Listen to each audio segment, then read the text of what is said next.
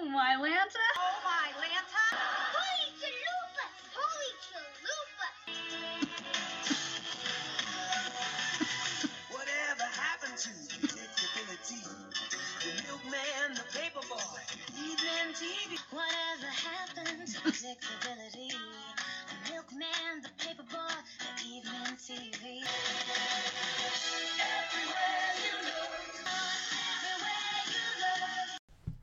Happy holidays, Tanner fans. Angela Bowen here, the host of Oh My Lanta, Holy Chalupas, an unofficial Full House, Fuller House podcast. How's everyone doing this December? I'm doing great. I'm so excited for covering the Full House and Fuller House Christmas episodes this December. It just it gets me right in the holiday spirit. I just I love it so so much. And it's just like right the day after Thanksgiving. It's like Christmas everywhere, and, and you just want to soak it all up. The the music and and, and just the the feeling that decorating the tree and all that stuff. We don't have a regular size tree anymore. we kind of uh, did away with that because you know I have a cat and she just loved to jump in the tree, so we just have a small tabletop tree. Before I tell you about the first episode I'm going to be covering this holiday season, I want to tell you, if you're new, and if you're not, where you can go to follow along with the Oh My Lanta Holy Chalupas Full House, Full House, Fuller House podcast. It has a Facebook page. Just pop in the search bar. Full House Podcast, Fuller House Podcast. It should come right up. Also on Instagram, OMHC FHFH Podcast. On Twitter, it's OMHC Full House Pod or Full House Pod. If you guys want to send an email, whether you want to talk about an upcoming episode or just share your holiday moments or even your memories of watching these holiday episodes or even what your favorite holiday episodes are of other shows or your favorite Christmas movies, the type of music you love to listen to at this time of year.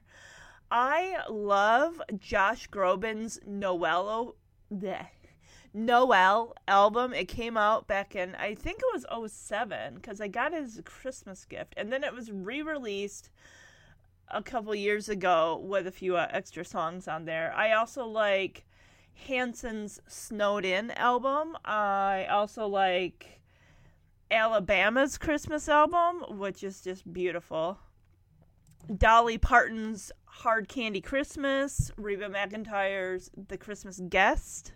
I wasn't a big fan of the Grinch movie, but I love that song by Faith Hill called Where Are You Christmas. Oh, it gets me right in the feels. And Josh Groban's Believe from Polar Express, phenomenal.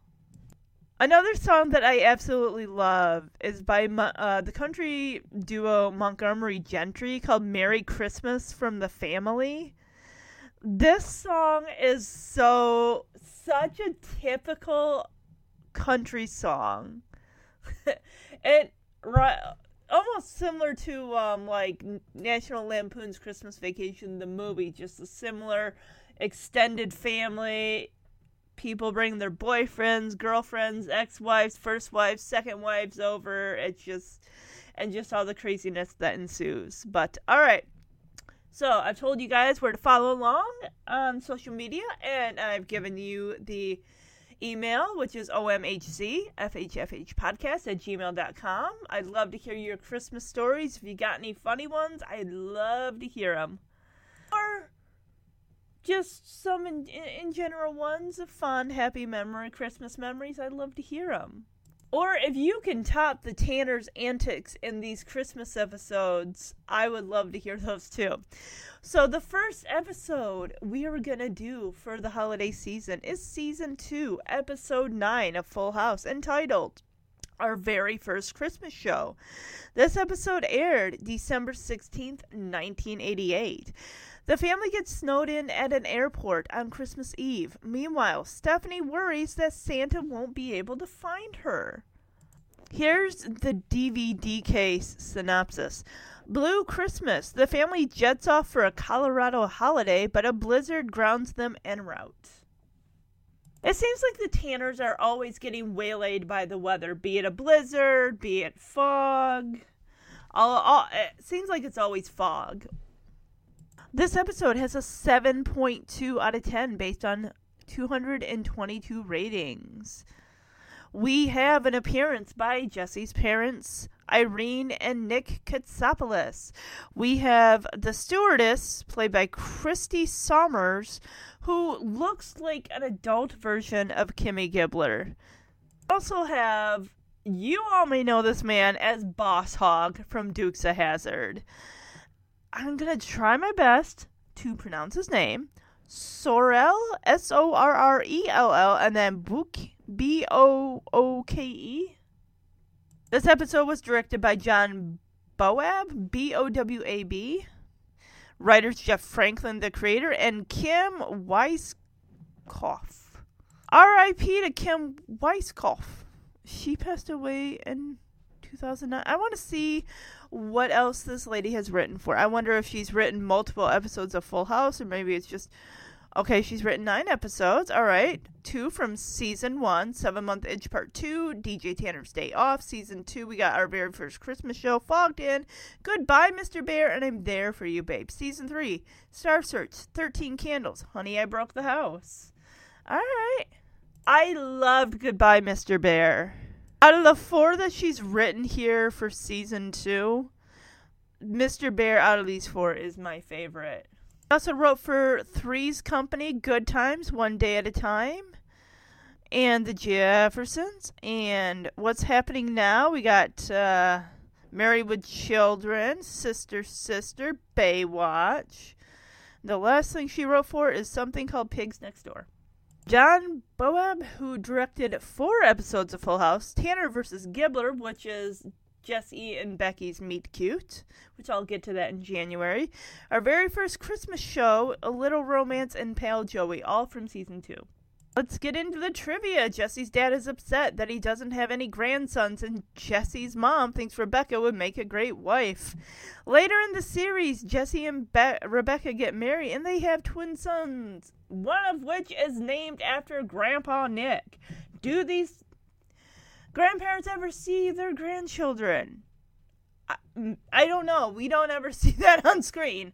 We do, however, see Grandpa Nick, or in this case, great Grandpa Nick, take care of baby Tommy when the family all jets off to Japan for Steve and CJ's supposed wedding. Okay, you know, I thought this wasn't it, but apparently, guys, this is Jesse and Becky's first kiss. They kiss under the mistletoe. Oh, that mistletoe, it'll get you every time. Jesse's dad says he met his wife when Elvis got drafted. This is around March of 1958, so that is when they met. We got some reviews here 9 out of 10. Best Christmas show they ever did. Power Mandan, May 3rd, 2017.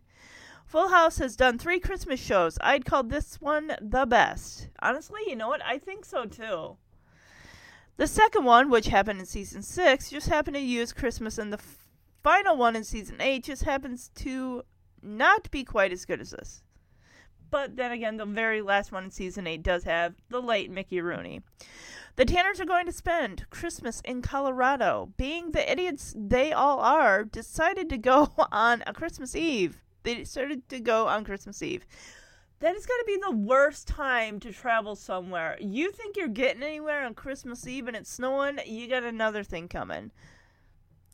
Don't bother getting there a few days earlier. Heavy snow caused the plane to remain grounded until morning, so all the passengers must stay in a terminal too small to be a big town. The airline lost some luggage, including the Tanner's Christmas presents. Everybody's pouting when Jesse makes them wake up him explaining what Christmas is all about while still acknowledging Jesus, knowing how Jewish populated the cast and crew are. Everyone, everything what he, he said is right. Rebecca happened to be on the flight because she was switching in Colorado to visit her family in Nebraska. Their first kiss happens here. Capturing the spirit of Christmas and some big laughs make this a wonderful episode. This person gave it an 8 out of 10. Christmas in the Airport. It was published on IMDb on February 8th, 2014. So this is the first Christmas episode we see. The whole gang is there, including Becky and Jesse's parents. Becky and Jesse's parents? Don't you mean Jesse's parents? Thank you. They probably meant including Becky and Jesse's Jesse's parents. Traveling east in the wintertime is always a questionable thing, and like many others, the gang gets stuck in an airport and spend Christmas there. Becky wants to see her family and farm animals. Stephanie wants her presents. Joey wants everyone happy. Uh, you know, actually, DJ's the one that's more concerned about the presents. Stephanie's concerned about the fact that Santa Claus isn't going to find them when they're leaving their house and going to another location. That's her situation. Joey wants everyone to be happy and Danny wants family togetherness. Surprisingly, it's all it's all Jesse. It's Jesse who finally brings the family back to their right thinking and makes everything better. I never realized it, but Boss Hogg can't remember his real name, is in this episode. He's the grouchy businessman and also a very very memorable scene be- between Jesse and Becky.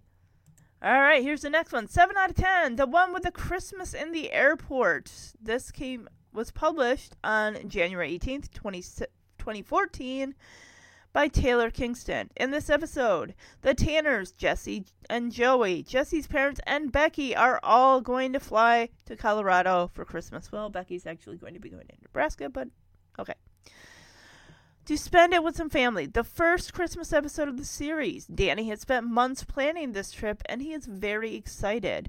But on the way to Colorado, a blizzard forces an emergency landing in another airport. The family then has to spend Christmas Eve in baggage claim. Everyone thinks Christmas is ruined. Whilst here, Jesse's father Nick is trying to get Jesse to kiss Becky under the mistletoe. DJ is upset because all of the gifts are missing, and Michelle is afraid of a man in the airport because of his toupee. Well, he did yell at her. Jesse gives a huge speech about the fact that Christmas is not about presents and it will still be a great Christmas because it will be spent with family. A Santa Claus shows up and helps them find the gifts. This is a very fun and meaningful Christmas. Overall, I give it a 7 out of 10. And without further ado, let's jump into this fun filled, exciting Christmas adventure with the Tanners, Gladstone, Katsopolis's, and Donaldson. Okay. So, in season two, they started doing the cold opens here, and this is really no different. I love this beautiful title card that they got popping up. It's got Full House in yellow font. It's got a sky blue background and then blood orange mixed with a little bit of fuchsia color for the bridge. And you hear the Full House theme in the background, but it's got a little jingle jangle Christmas feel to it. So basically, everyone's in the living room, and Danny's trying to get everyone organized for a Christmas photo. Now this is December 1988, guys. We know we did not have iPhones yet. Danny's got his camera up on a tripod. Joey is standing behind Jesse, and Joey's got an arm around DJ. Jesse has got an arm around Stephanie and Michelle, and they're like, "Come on, Danny, let's go. Let's get this picture taken." I think it's one of those things where it has a countdown and you need to get in front of the camera or it's gonna go off. They also they got the house decorated for Christmas too. They got the tree up, which is kind of interesting, being the fact that they're not gonna be home for Christmas. And Quinn just tried to put her head underneath a piece of cardboard. I don't know why. We just put some new sheets. I know this isn't related to the episode. We just put some new sheets on the bed, and of course, Quinn had to be the first one to test them out. And it met with her seal of approval. We got the Quinn seal of approval. What are you hoping to find under that piece of cardboard, Quinny? what are you gonna do? Try to fit underneath it? Oh, you goofy girl. So Danny's got a nice flash camera here with a very nice, expensive looking lens. Granted, At this point in time, he is no longer a sportscaster. He is co-hosting Wake Up San Francisco with Becky, Re- Rebecca, excuse me. Didn't they kind of start calling? I mean, she came onto the scene as Rebecca Donaldson. They referred to her as Rebecca, and then eventually Rebecca kind of slimmed down into the shortened version, which is Becky. So Danny's just checking, making sure everyone's fitting inside the the lens and the picture frame and all that good stuff. He's saying this is for our Christmas card. Make sure everyone is merry and joyful. DJ is wearing a very nice burgundy colored, what looks like a velvet burgundy covered burgundy uh, colored dress with a nice set of pearls. Maybe they belong to Pam. We got Stephanie wearing an adorable. They're both. It's very Christmassy. She's got an evergreen forest gr- green dress on with a V-shaped white lace collar. Stephanie's got a or Stephanie, excuse me, yes, Stephanie's got the evergreen forest dress.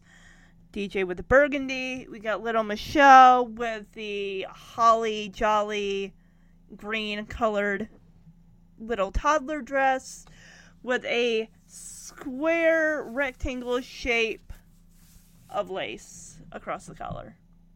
Very very nice. Everyone's dressed very beautifully.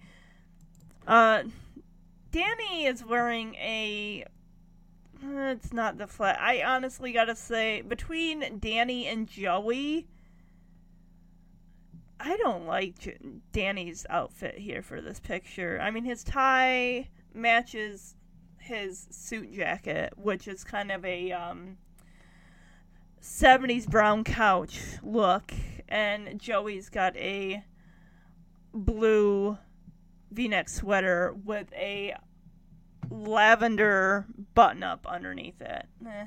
Christmas cheese. That's what everyone says to the camera. Of course, the phone picks that moment to ring and distract everybody, and everyone's like, I'll get it, I'll get it. Can you?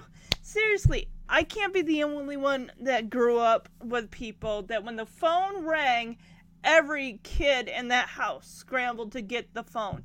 That's no different than back in the day in the late 80s, 90s when my, I would be coming out of the store with my cousins and they would be hightailing it across the parking lot to get to the passenger seat. Whoever got to ride co uh, co-pilot or whatever. It's like so you're avoiding getting hit by a car racing through a busy parking lot so you can sit in the front seat.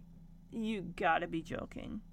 I think that's just like whoever sits in that co pilot chair gets to play with the radio, gets basically, aside from the driver, it's the best seat in the vehicle, is riding shotgun. Yeah, the girls run to go grab the phone, but then they're like, the guys are all like, no, no, no, no, come back, come back. And it's like, the picture's going to be taken like any second. So now we got Danny hanging on to Michelle. We got Jesse, who's managed to pick up Stephanie. And now this picture just looks really weird and awkward. Like you knew that that buzzer was going to go off and that picture was going to be taken. And that is pretty much that's the cold open everybody. I'm trying to think what we did for um I think last year we might have used a selfie stick for Jeremy and I to get our picture. One year we did have Quinn in London in the picture with us, and I had my phone kind of propped up on a TV tray on top of some books. And then it would take just so many pictures over the course of like 10 seconds or, or whatever. So at least hopefully you get a good one. This one looks like it takes a picture and then you better hope it comes out great because you can't see what it looks like until it is been printed and in your hands. And it's amazing just how much it goes into making the Christmas card, getting it printed, making the copies, sending them. That stuff is still it is expensive. Not only that, I really have cut down on the amount of Christmas cards I will send. I will send a few to uh, a few select family members, but the rest is like I take a picture of the card, put it on Facebook, send it in Messenger to family members, and that's a Christmas card. Granted, people like my grandma who don't have Facebook, I just send her, you know, a card. Of course, we always get an outdoor shot of the house, but we got that Christmas music a playing. We are back in the living room. We got Danny with that camera right up in his face. Everyone's going to get a face full of Danny Tanner.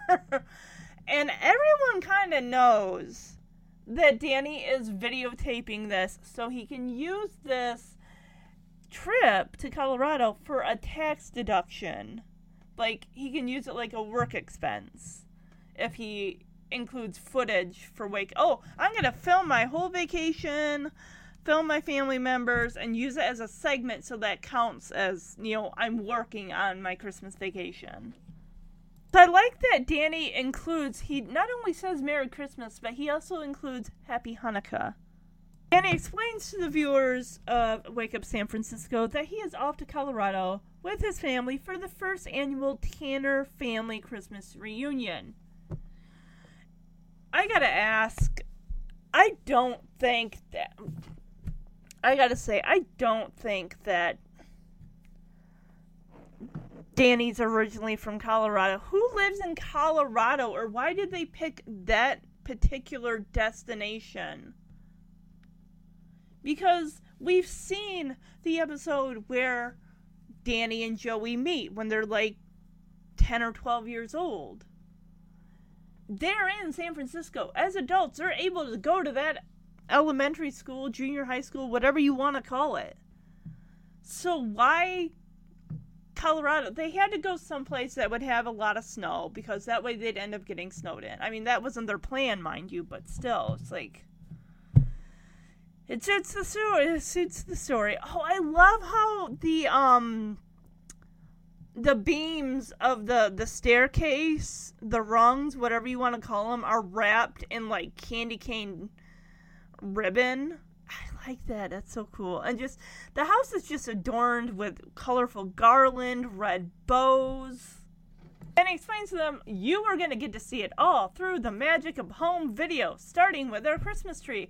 And I'm like, dude, Christmas is going to be over when this clearly airs. Nobody's going to care anymore because no one cares about Christmas the day after Christmas. You start preparing for New Year's. And that's pretty much it. Um, wasn't it? It was yeah, it was like January. I remember um, one of the movies I wanted to see in the theater was called Ben is Back. And in other areas, it came out in December. But I saw it in January. And the movie stars Julia Roberts and um, Lucas Hedges, who is also in Boy Erased, which is also a good movie. Um, and it was set around Christmas time. And at that point, it's like mid January. I'm like, Christmas? We just had this. I don't want to think about Christmas already again. We just did this. so I did. Kind I mean, I love Christmas, but I don't want to think about Christmas in January or February. Danny says, unflocked and fire retardant. Oh, they do have a smoke alarm. That's wonderful. He's like, and of course, with the traditional smoke alarm angel on top. Great. So you were able to finally purchase a smoke alarm that can only be used one month out of the year. That's that's beautiful. You really could have saved that that turkey from a year ago because this isn't 19 this isn't that Christmas after the miracle of Thanksgiving. This is a year later so now we've done Thanksgiving and Christmas, which I like that. You don't need to put a whole bunch of holiday episodes into the course of one season because that's going to get a little too too much. Spread them out, spread them out. Not not every single season of a show has to have a Christmas episode. I love how they must have started decorating like the weekend of Thanksgiving. Like Thanksgiving's over on a Thursday this weekend. Boom, we're putting up the tree. So they at least would have a month of enjoying it because they're going to be gone. Christmas, they're not even going to be home. You guys better remember to unplug all of that stuff. Leave nothing on We don't need to worry about your house burning down while you're on that plane. That would freak me out because I'd be like, Did I unplug that? Did I unplug it? Oh my gosh, I can't remember. Oh my god, my house is burning down. Ah. Yeah, that would freak me out because even though you know in the back of your head, I unplugged it, I remember because I was doing this and thinking about this when I was pulling the plug out of the outlet you're still your mind is gonna go there my mind go there that's just that's why i don't really use the oven during the work week because i know i'm gonna have to go back and check five times before i walk out the door even though i just checked like half a second ago because that's just me see on the wall that Joey has added his own personal touch. I think that's a hockey player underneath that um, ship's captain wheel. We also get a really beautiful picture of the Bay Bridge with the sun kind of setting low in the background. Really, really pretty. I I love the adornments just with the holidays, but also just the regular pictures that through the episodes. It's like look, watch. Are they there? Probably not. They're only there up for certain episodes, and sometimes they'll put other stuff up. All right, we got Jesse, we got Joey, and they've got all the luggage. The straps are all on. I'm not sure what that is exactly that they're they're holding like long. They're not ski poles. I'm not sure what they are, but um they got all the luggage there. They're singing outside the snow is falling and friends are calling you who, you who, you who, you who. And I think, I think I know who I want to give. It's still too early, but I think I know who I want to give for the best outfit for the episode. I, oh, I, I'm partial to, you guys know red is my favorite color, okay? and I am letting that solely influence my decision. I know it's still early, but right now Jesse's in the running with this amazing Christmas sweater. Joey's is just basic. So, since Jesse and Joey entered into the living room, Danny starts putting the camera on them like oh here's my brother-in-law jesse as he danny aims the camera on him and jesse of course typical jesse fashion fixing his hair like okay. And he goes over to joey and danny's like hey guys say something funny for my viewers. And they're all like hey you on the couch. Dig those kooky pajamas. That's joey's line and Joey is like, hey, Jess, you want to say anything? And granted, here we get another one of Jesse saying, actually, no, this is the first time it's been brought up. Jesse is the first one to reveal the viewers, and probably Danny's manager, boss, whoever. Danny's only doing this so that way he can get use it as a tax write off, his vacation. Now, Jesse's shirt here has got a lot of different types of print. I'm guessing those along the shoulder line could be possible trees. We got a little red diamond shape inside that of a blue. I'm not sure what type of shape that is. It could. It, it looks like the shape of a stop sign, but with other things. Um, and it's got cream white with, you know, the red stripe. It's just really, really cool. And of course, typical Jesse fashion because only he is the one that seems to be wearing these turtlenecks all the time. I hope that turtlenecks are are still not in fashion anymore because I mean I had to wear them as a kid, but it's like as an adult, it's like you look like you got something to hide. You got a hickey underneath there. What's going on? Let's talk about Joey's shirt, uh, sweater for a quick sec. We got this old time 1930s vehicle. We got a guy and a woman who I swear look like Bonnie and Clyde. And then we got some guy wearing one of those old leather brown aviator caps with the sun the with the goggles and I don't know what what this picture what it's supposed to be. I have no idea. I'm just gonna go and say it's a image of Bonnie and Clyde and whoever else they were with at the time, posing by an old timey car. They don't have guns on them or anything like that, but it's just, I don't know. What is this? So, one of these pieces of luggage, the red one, happens to have the girls' Christmas gifts in there. Basically, whatever they could pack in that bag is what the girls are going to get. They'll probably get more once they get back home. Joey is bringing his Santa suit because he's going to surprise the girls. And remember how there was always that big panda bear right to the side of the stairs? Now we got a big old brown teddy with a red shirt on. Oh my gosh, this bag that Joey holds up looks just like that bag from the episode Mad Money in season one, where Jesse's coming in and out of the house with this blue bag that's got an out. Turns out it's an Elvis costume because he's moonlighting as an Elvis impersonator at some lounge bar. Joey tells him he's been working on his ho ho, and Jesse is writing by "Hey, hey, we got a kid coming down the stairs." Like, got it and they break into home, home on the range. Stephanie comes down. She is not too thrilled about this going to Colorado. I get it. Traveling during the holidays, I've never done it when it comes to flying in a plane to another destination that isn't my house.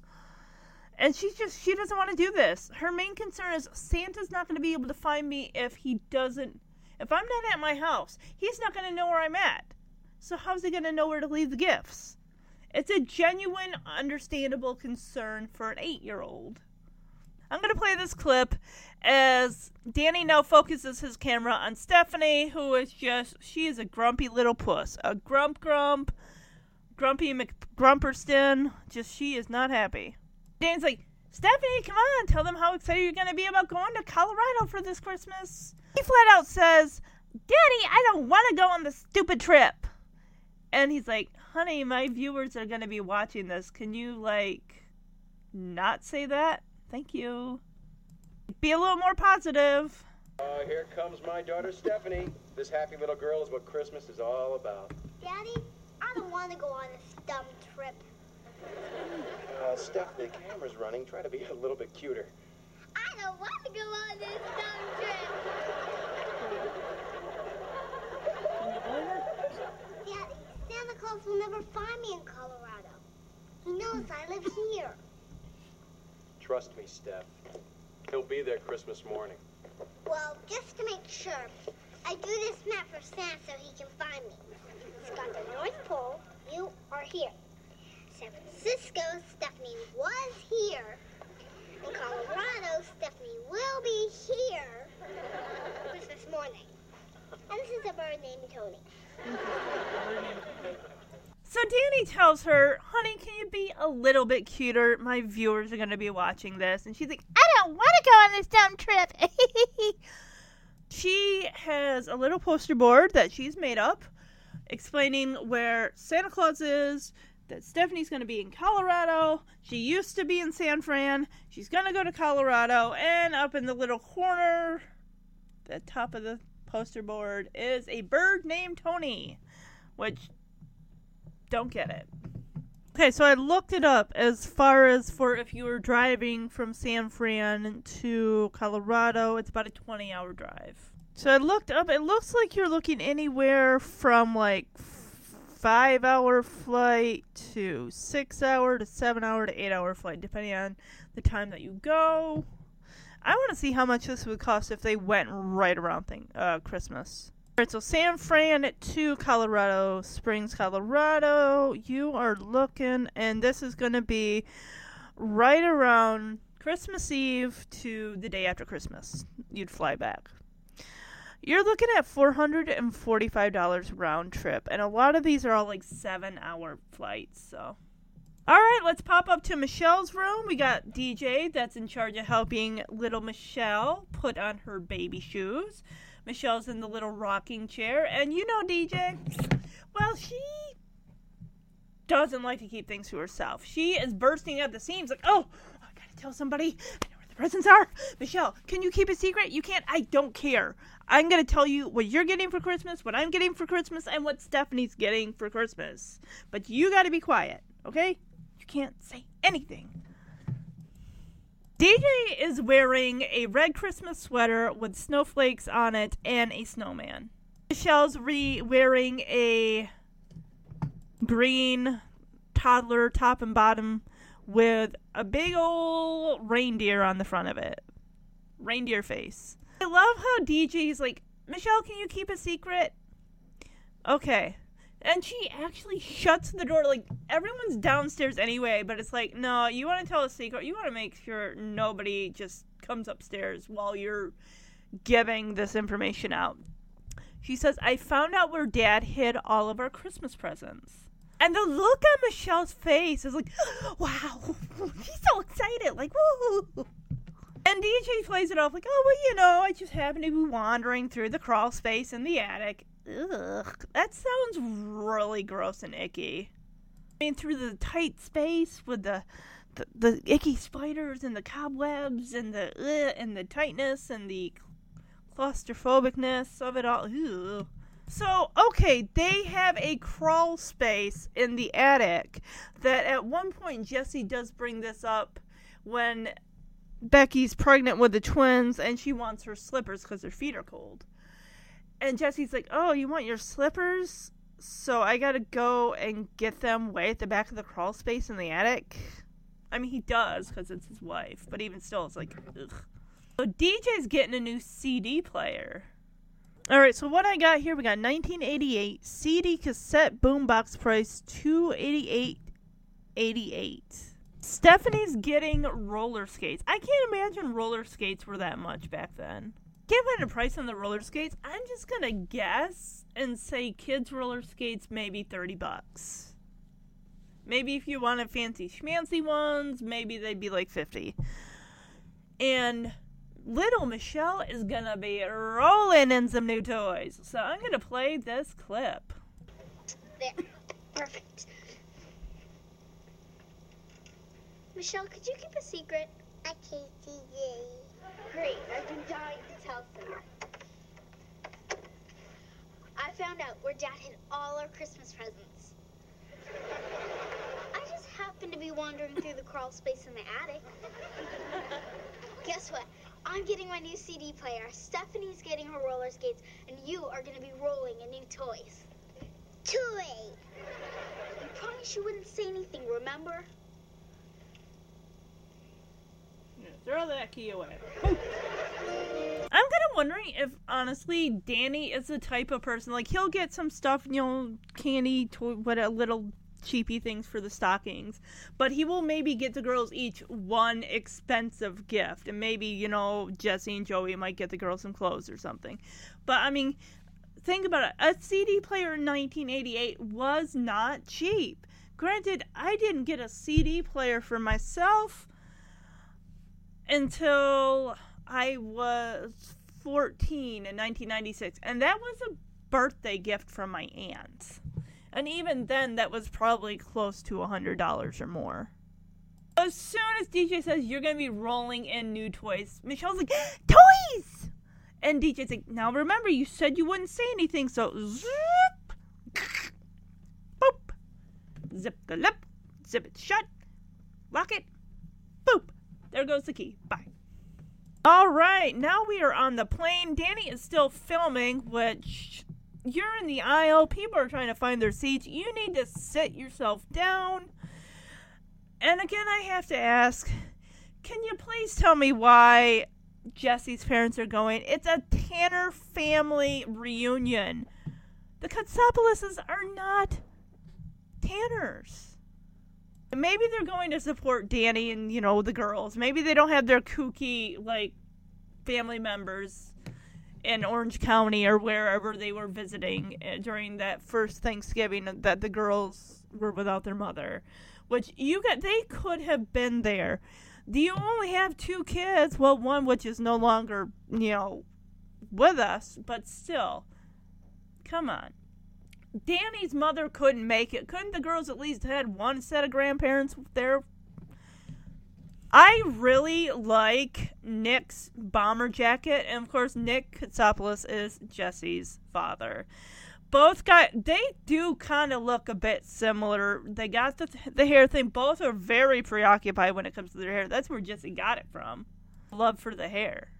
So Danny's filming DJ and Stephanie who are in their seat and DJ is kind of she's giving a play by play saying, "Dad, well, I'm getting ready to buckle my seatbelt and put my seat back in the upright and locked position." Stephanie made a sign that's like a tr- it's one of those like yellow baby on board signs that you like see people put up in the window. So that way people will be aware like oh this person has a baby on board in their car. I better be careful when I'm you know driving around them. I don't want to rear end them and hurt their baby so hers just says Stephanie on board and she puts it in the window so that way Santa will be able to see that Stephanie is on that flight. And it's yellow, so it will uh, attract attention. Stephanie also has a Christmas sweater. It's white with a red collar, red sleeves. It's got a Santa face on it. It's got a green wrapped Christmas present and like maybe a white, red, and green candy cane on it. What is up with the leather jackets and and Nick, and now Joey's got a leather jacket. His has got the faux fur hood. Joey comes in, he's got little Michelle. Like, look, Michelle, look at all these nice people. We're going to take a trip with them. This is, of course, got to be her first airplane ride. And I don't know, maybe some babies can do okay with with the airplane, and maybe others can't. I know, like sometimes once you get way up, you know, up into the air and stuff, your ears kind of pop. Which I know that babies, of course, no adult wants to have their ear eardrums pop like that or their ears pop because of the change in altitude. But I'm gonna play this clip. And here's the Tanner family getting ready for liftoff. Danny, sit down. DJ, You're tell us what's going on. Well, Dad, I'm getting ready to buckle my seatbelt and return my seat back to its original upright position. I need a sign for Santa. Stephanie on board. Look, Michelle, we're gonna take a trip with all these nice people. Say, hi, people. Hi, people. Aww. Isn't this exciting? It's her first trip on an airplane. Jesse, sit down. Whoever designed these airline bathrooms was not wearing pantyhose. Nice hat, Ma. You know, there are going to be a lot of grandsons at this reunion. None of them mine. Pop, you, You promise you weren't going to bug me about see this? the grandkids Hey, that the you boy's got. right. Stop pestering him about grandsons. At least wait until he's married. You don't even visit his grandsons. By the way, when will that be? Never stop. Like how Joey's like, yeah, this is her first plane ride, and everyone's like, oh, that's cute. Except for the one lady in front who's wearing yellow and she's got dark hair and she looks like she's reading the back of a airsick bag. Like, I can't be bothered with this. Ugh, I don't care that it's her first plane ride. And Jesse sits up, sits up like, oh, whoa, whoa, whoa, whoa, whoa. It's like Jesse, sit down. They weren't talking to you. Chill. And Jesse's dad starts in about, you know, there's to be a lot of grandsons at this reunion, son. None of them mine. I'm like, Grandpa Nick, you don't even see the two grandsons that you got later on, so don't even go there. And Jesse's mom, of course, she was in the bathroom. Tiny, you guys, if you've been on the airplane, you know what the bathroom situation is like. It's like being inside something that's about the size of a porta potty. But the best thing about the airport bathroom, the um, airplane bathrooms, is you can actually flush this, your waste after you're done releasing it from yourself. Unlike a porta potty that is just a stinky toilet that you have to hold your breath and pray that, uh, yeah, you don't pass out from the stench. but yeah, that bat really air, airplane bathroom very tiny how people think they can join the mile high club on one of those things i will never figure that out but um one time i can't even remember what flight it was but i was it maybe it was my first or second flight because I got I thought I locked that bathroom door, and all of a sudden I go to sit down, and I guess I didn't latch it because it like popped open. I'm like shoot, shoot, shoot, trying to grab it, like shut it, and like like turn the knob so it says like uh, occupied or um, in use or whatever it says. Got people coming on the plane, and Danny is still filming. It's like, Danny, you were blocking the aisle. I'm surprised the flight attendant didn't say, Sir, you need to stop filming right now because honestly, you didn't get anyone else's permission to film them, and you need to sit down. We got a couple people coming down the aisle. Danny, move your butt. Guess who's on the plane, everybody? it's Rebecca Donaldson. But however, this is just a, he's getting off in Colorado, taking a connecting flight to Nebraska to visit her family. Um, Jesse's mom, who's dressed like she's going to Alaska, uh, is also badgering Jesse about like, oh, I'm not a grandma. When are you gonna get married, Nick? Don't pester him about get having grandkids. Wait till he's married. Jesse, honey, when will that be? And Jesse's like, Ma, please. He's sandwiched right between his parents. Ugh. Ugh. Who wants that? What grown guy who or girl wants to be pestered by their parents like, "Oh, when are you going to settle down and get married? You're 26 years old. I want grandbabies while I'm still here and I can still pick them up." Becky looks at Joey, Michelle, DJ and Steph like, "Oh, what are you guys doing here?"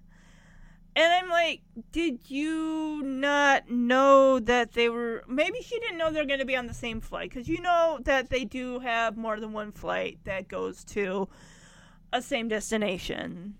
Jesse's still filming. I mean, not Jesse, excuse me. Danny is still filming.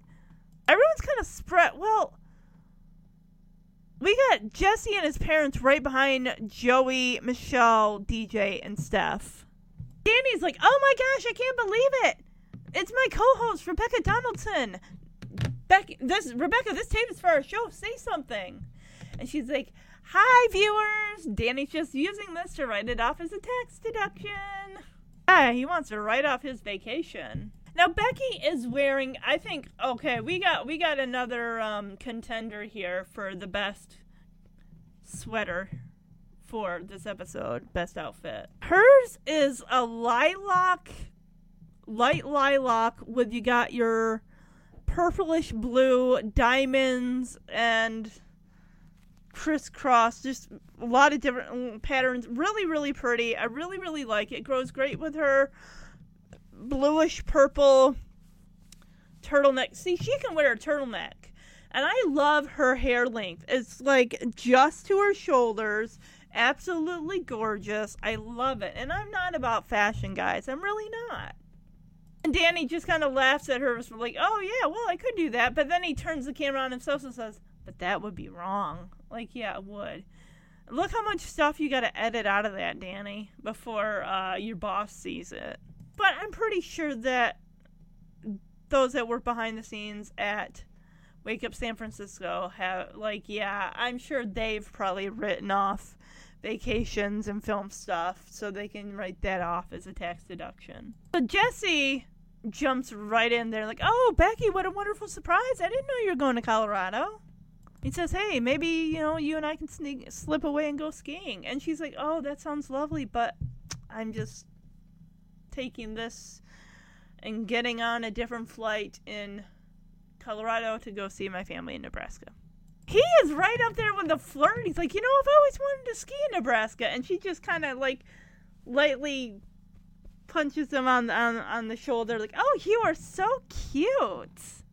And Danny got all of this on film as Joey stands up with Michelle in his arms and says, That was Jesse Katsopolis striking out. I'm going to play this clip. Hey, what are you guys doing here? I don't believe this. It's my co-host, Rebecca Donaldson. This tape is for our show. Say something to our viewers.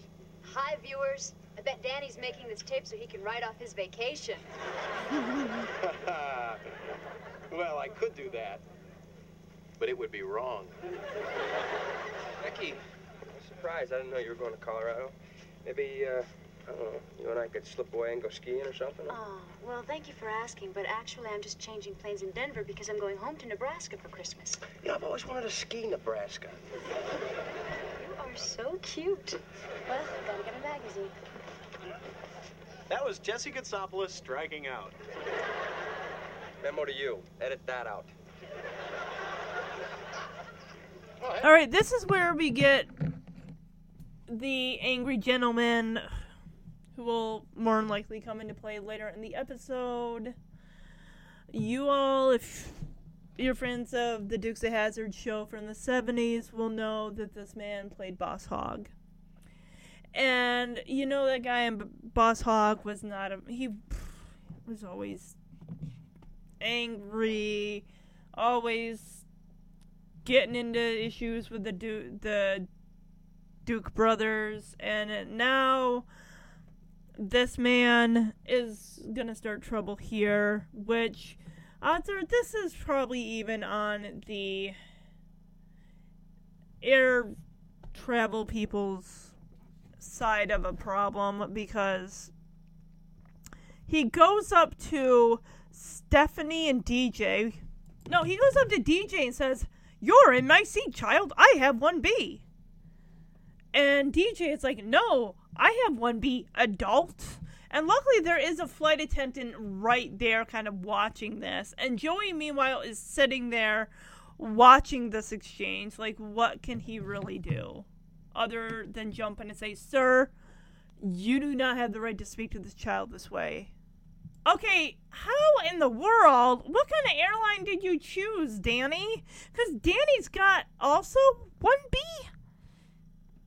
And how in the world do three people get booked for one seat? This makes no sense. Luckily, this does end up working out for uh, Steph and DJ.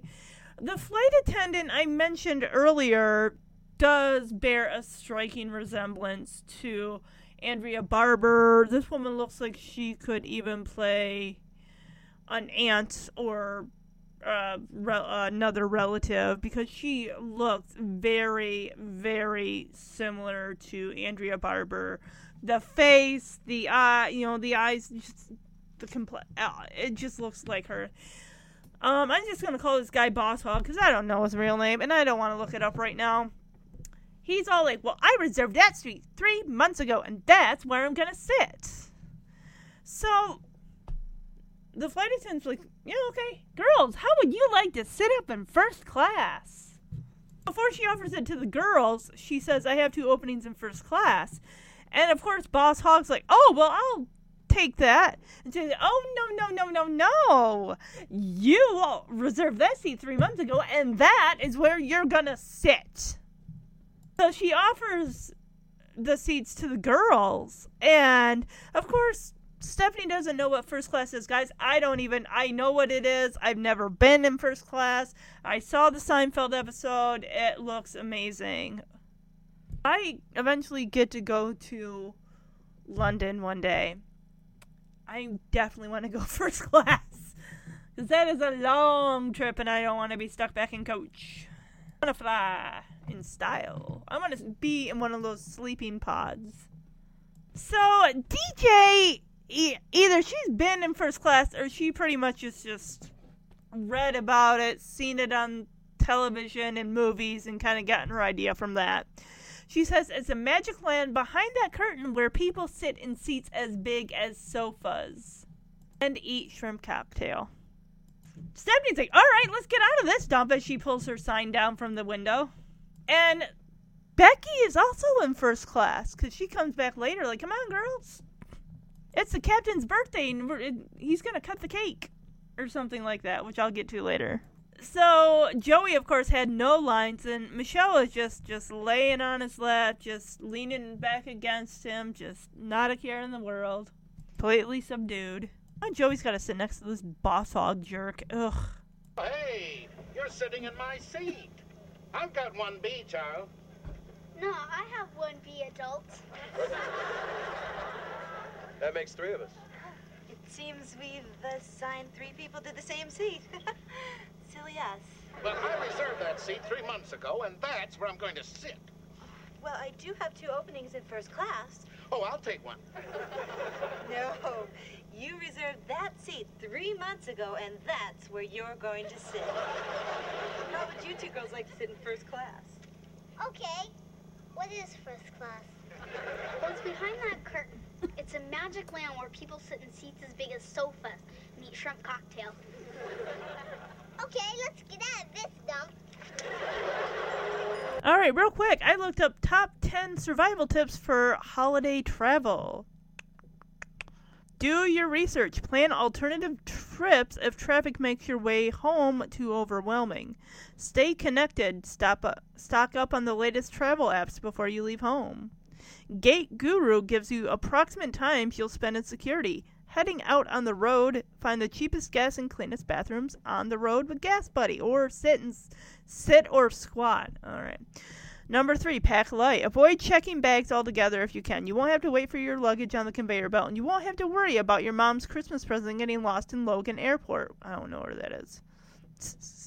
Oh my goodness. Here's another one. Pack earplugs. That is the best way, honestly, to distress and just kind of block out everything and just be in your own head and be in your own world. So, short of doing yoga in the airport, the best way to mentally escape your stressful surroundings is to turn the volume down, and the easiest way to do that is with ear earplugs. Crying baby next seat over on the plane, earplugs. Sister's music in the car driving you mad, earplugs. And if you really want to check out for a bit, bring an eye mask as long as you aren't driving, of course. Number five, don't get hangry. When your tummy growls, your mind can't think straight and you could unknowingly get in the wrong line, take the wrong turn, or worse, upset an innocent flight attendant. Pack snacks and drinks so you and your family will be fueled up for a road trip. If you're flying, definitely get some grub before you board the plane so you won't have to rely on airline food if you're sitting on the tarmac for hours. Um, another thing that is, um, I learned a valuable lesson. Um, one year when we went to Georgia, I totally forgot because I, I picked up a, a a pop, and I'm like, oh, I'll bring this with me on the plane. Get through security. They say, well, you can drink it here, or we can take it from you. I was not gonna down a 20 ounce Coke right there while waiting to get through security. So I'm like, just take it. I forgot you gotta wait till you get through security and then you can purchase like a drink or a little snacky poo to take on you know your carry-on and all that good stuff. Because i mean the flights i've been on they will give you a little bag of pretzels or those little cookies. And they will give you a little cup full of you know whatever pop or whatever juice beverage you want whatever. So TSA suggests you wrap, you ship wrapped gifts or wait until you reach your destination to wrap them, as they might have to unwrap a present to inspect it. So ship gifts or give gift cards. Ship gifts ahead of time. Bring the gift that can't go wrong. Gift cards to their favorite store or an Amazon gift card. Seven. Travel on off-peak days. The Wednesday before Thanksgiving is the biggest travel day of the year and can also cause you the biggest meltdown of the year. A better opi- uh, option is to leave early on Thanksgiving Day and avoid the record traffic the night before. Same goes with flying. If you fly on the actual holiday itself, you'll be avoiding the long lines and hordes of travelers. Travel early or late in the day. Flight statistics show that planes traveling earlier in the day have a better on time performance, and if your flight is canceled, you will also have the option of taking a flight later in the day. Also, there'll be fewer lines at security.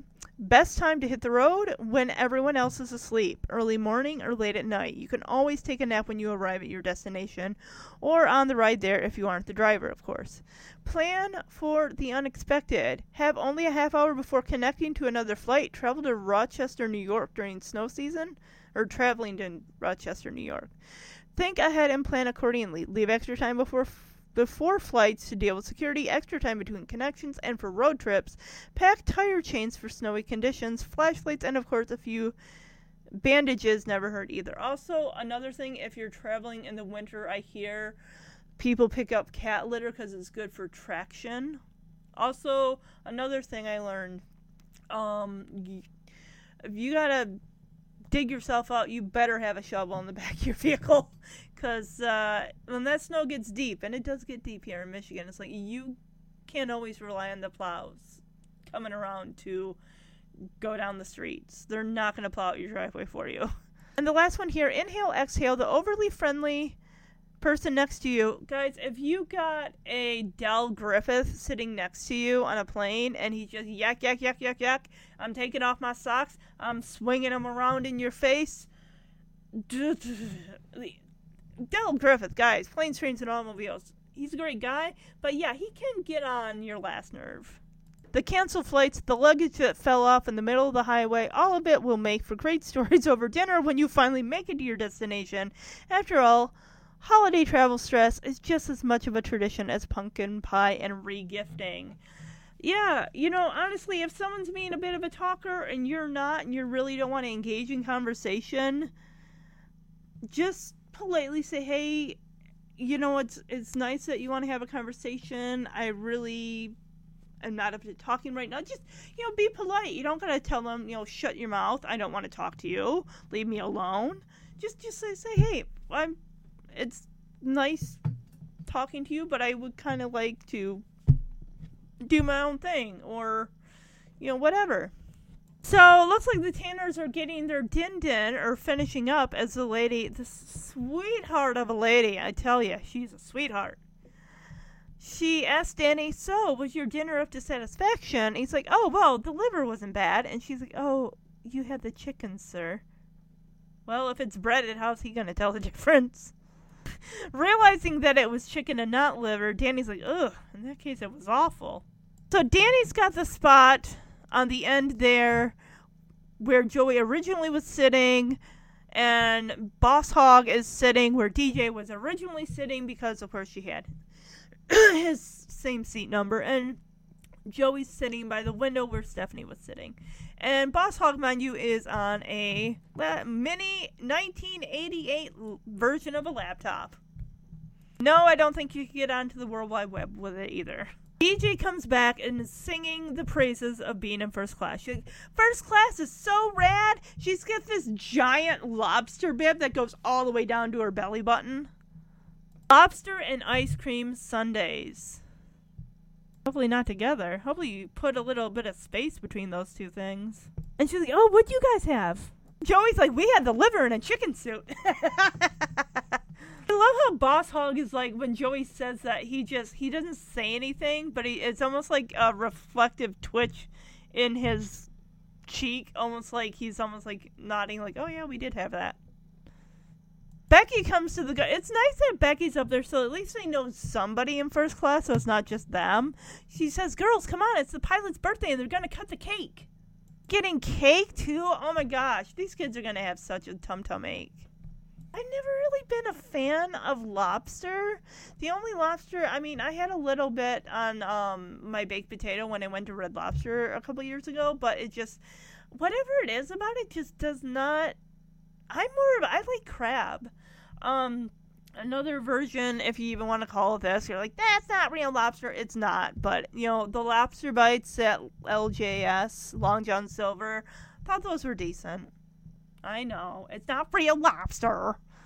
All right, now we're cutting to the seats behind Danny and Joey and Boss Hogg, where we have Irene and Nick, Jesse's parents, and Nick again is like, you know, that Rebecca, she sure is a nice girl. I bet she makes some beautiful babies with you is really Nick is really pushing this on Jesse. Like, yeah, you know, you guys would make a great couple.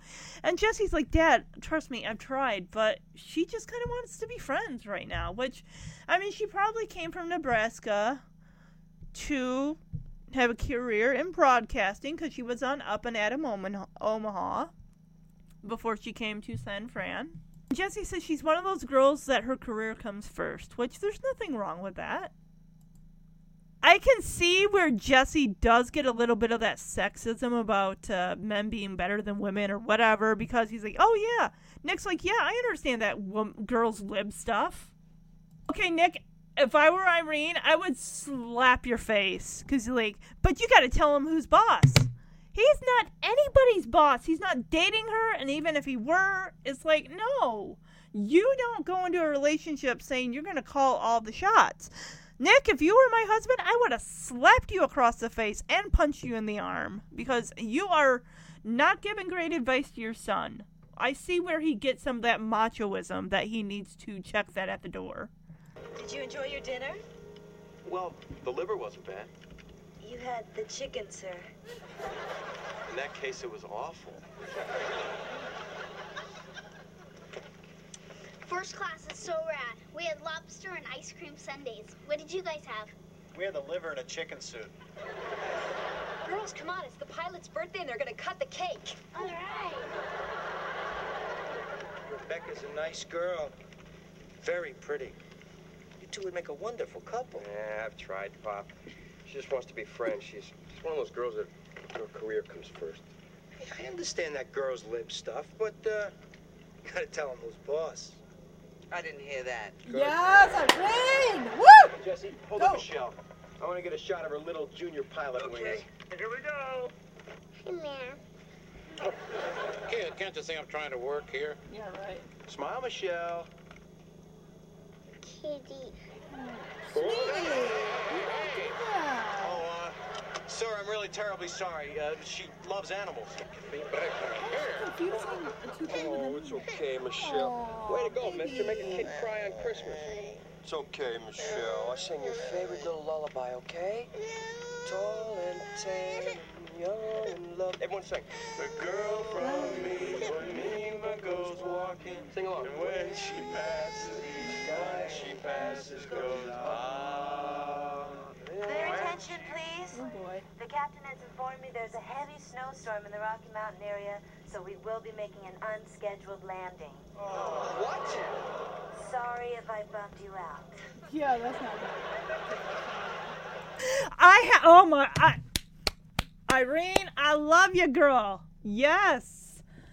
When Nick says, "Oh, Jesse, you got to tell him who's boss," Irene goes, "I'm gonna pretend I didn't hear that." So Danny gets up with the camera again. It's like, Jesse, hold on Michelle because I want to get a shot of her. What do you say, little pilot wings? I thought, oh, does she got one of those little uh, pins on her? No, Jesse drapes her over the seats in front of him, so sh- Michelle is right next to that man, who is trying to dibble dabble on his 1980s early edition laptop. I'm trying to work here, Ken. Do you mind? And of course, Michelle's like, well, she says, hey, man. And then she's like, kitty, and pets his toupee. Um, by anyone else's standards, you would see that man's hair and go, okay, that's hair, right? So, how is Michelle like, oh, kitty? When have you ever seen a cat on somebody's head? And I was, I've been thinking about this for a couple days, um, this particular scene, and how, you know how they have those little baby books that have like little baby farm animals, like, oh, you want to feel what a baby duck feels like? And it's got a little bit of piece of like soft, fuzzy fabric. Oh, you want to feel what a little kitty feels like? And it's like kind of similar to what the duck, you know, type of uh, faux fur. So I really don't get how she's like seeing like, oh, he's got a kitty on his head. I'm gonna pat you like a kitty. Me, you guys, this is well before Comet comes along. We are still a season away from Comet being introduced into the family. And the only thing I think I've seen Michelle pet is a baby chicken, a little soft, fuzzy baby yellow chick, and um, that hair is not like that of a cat. Not. Uh, I mean, if you wanted to say like that toupee, because it is a toupee, because she pulls it right off that man's head. It just slips right off. And honestly, like maybe like a Yorkie. You know how they have that long, like glossy fur. Granted, this guy's toupee. You need to work on that, bud, because that looked oily and gross. I'm sure there's stuff you got to use to be able to like make it like clean it and wash it so it still keeps retains that glossy silk feel because this is just muddled like it's been under a hat for hours. I'd say, guy, skip the toupee and go for some Rogaine, or just embrace it like George Costanza because I'm not digging the toupee. I'm really not. It's just. I mean, the guy's a jerk regardless because he's like, oh, your family, are they gonna sit here too? Because they're like waylaid now in uh, some airport area off of somewhere in Colorado. Definitely not where they want to be. But he's like, oh, is your tribe sitting here?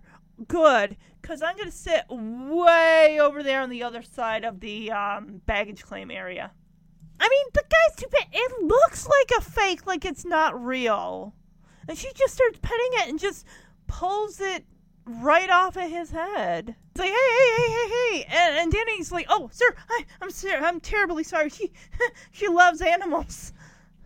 And he's like, give me back my hair. You want to know what this? I just thought of the scene, okay? I just thought about. Have you seen? Was it 1988 or 1989's um, Look Who's Talking? In the movie, the character Molly has a one-year-old son named Mikey, who is the narrator of the movie. Anyway, Molly's an accountant. She goes out with another accountant who wears a toupee. And while the guy is sitting on the couch next to Mikey, and James is there, James John Travolta, Molly's played by Kirstie Alley. He's James is talking to this guy. I don't remember what his name was, but he makes a motion while this guy is not looking to Mikey. He's like, Mikey, pull pull on the, the hair. And of course, Mikey pulls on the toupee, pulls it off. And the guy is like so embarrassed. Oh my gosh, I can't believe it. Oh my gosh, oh my gosh. And of course, Molly plays it off like, oh, I'm sorry, but you know what? You know what? I think you look a lot better. I mean, honestly, in my opinion, you look a lot better without it. I mean, sexy even. And, and James is like, oh, definitely. He's like, oh, wow, you think? Should I should I not wear it? Like, like okay, it's staying off. And it's just how quickly I just seeing this with this boss hog guy. I don't think you can pull off a well, you know, Mr. Boss Hogg, sir or gentleman, whatever your name is. I really think you look better without it. I mean, you look amazing, great, not sexy, but better without it. It looked like a rug on your head, but without it, I mean, wow. Your baldness is, is striking, or something to that effect. I don't, guys. I gotta be honest here. I'm not buying. We've seen this, guys. We've seen this episode. We know how it ends with the whole Santa Claus thing, right? I'm not buying that this jerk of a guy was just putting on a ruse or an act. Like I'm gonna make be so repellent it people to like steer away from me and be so repulsed that they're gonna be so surprised when they meet, you know, so and so in the baggage claim later. I just I don't get it. I really it's like this guy was just he was a jerk. I mean, yeah, she shouldn't have pulled the toupee off his head. I'm gonna look and see how much toupees actually go for nowadays, and if it's still a common thing if people still wear them. But you know, she gets upset. Jesse is like, "Hey, guy, way to go! You just like made her cry on Christmas. Way to go!"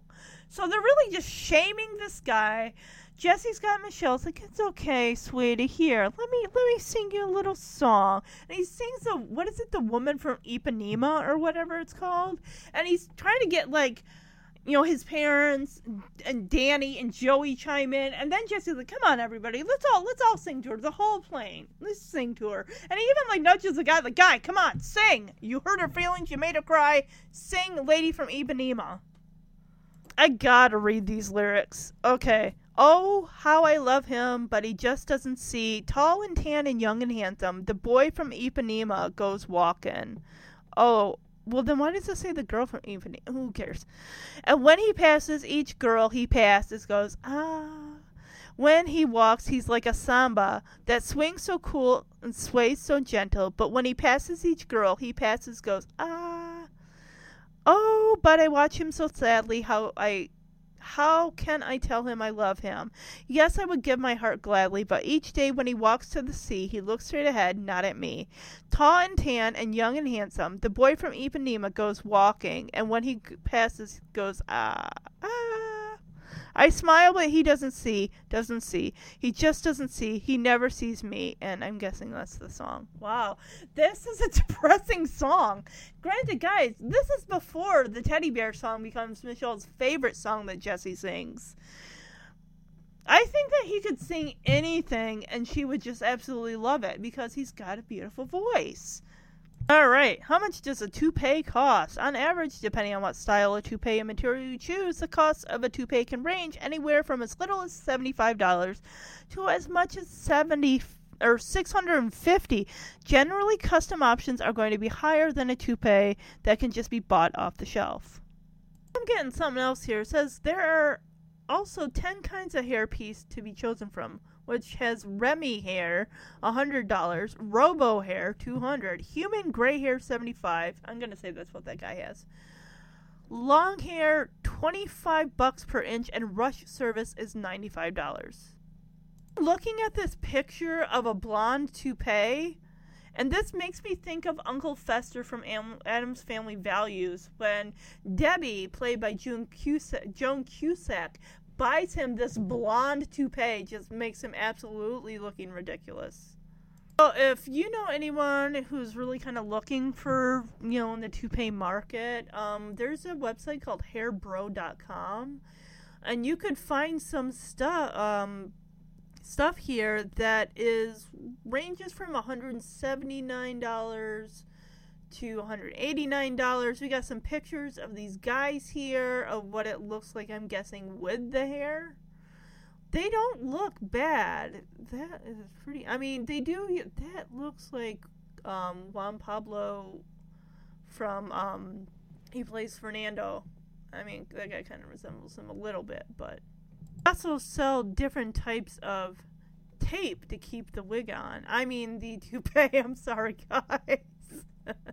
So the Andrea Barber look, Kimmy Gibbler look-alike, who looks like she could play an adult version of Kimmy Gibbler, very similar.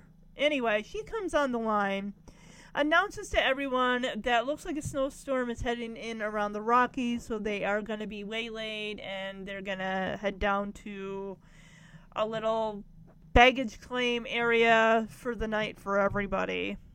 Jesse's like, "What?" Like, guys, chill. This is not her fault. She's just a flight attendant. She's doing her job. Don't get angry with her. You want to blame someone? Blame the weather. Blame yourselves. You should have left on the 23rd or the 22nd. Definitely hear that wind outside as everyone comes rushing in. Uh, Irene is definitely dressed for that weather, even though she is like everyone's like hunched over as they come in, like the blizzard is chasing them right into that building. Courtesy phone center. We got baggage claim. Does it tell us? It says welcome to something. I- I'm hopefully I should be able to tell what that is. Stephanie is screaming, "Daddy, Daddy, we can't stay here!" Like, honey, we don't have a choice, okay? If the planes are down, you know there aren't going to be any, any cabs.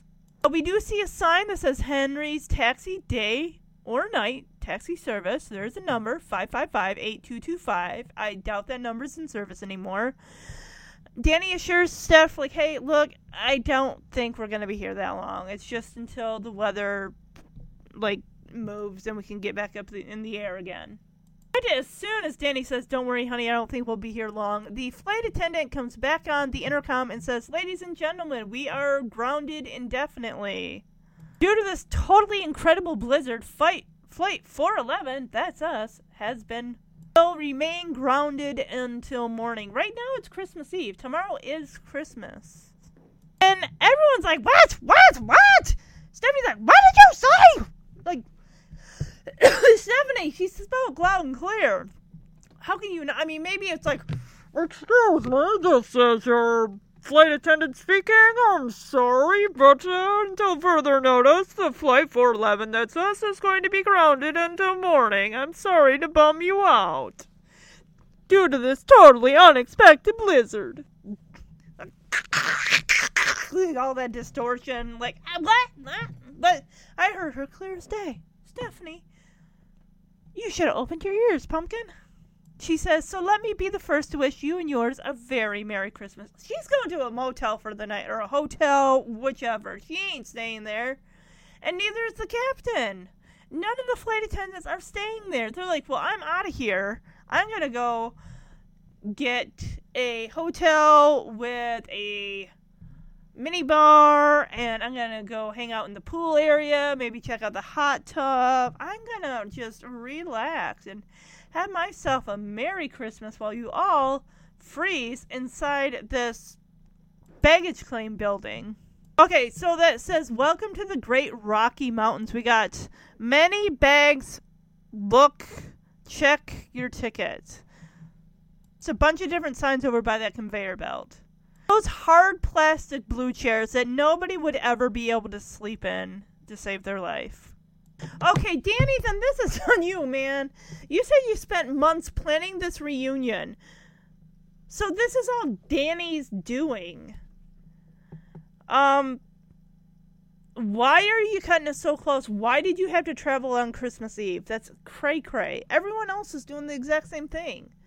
Now your daughter is depressed because Santa Claus thinks, you know, she's in the Rocky Mountains. She's in, you know, Denver, Colorado, or wherever. No, she's in a baggage claim. And that is like a run of the mill, low, non impressive, bare bones looking airport. Mini, way out in the middle of nowhere. As DJ's like, we're gonna spend Christmas in an airport? Would you rather spend Christmas breaking up with your boyfriend? Because that's kind of what you do in season six. Granted, they do get back together at the end, but even so. Oh, I told you we never should have gone on this trip. Why didn't you listen?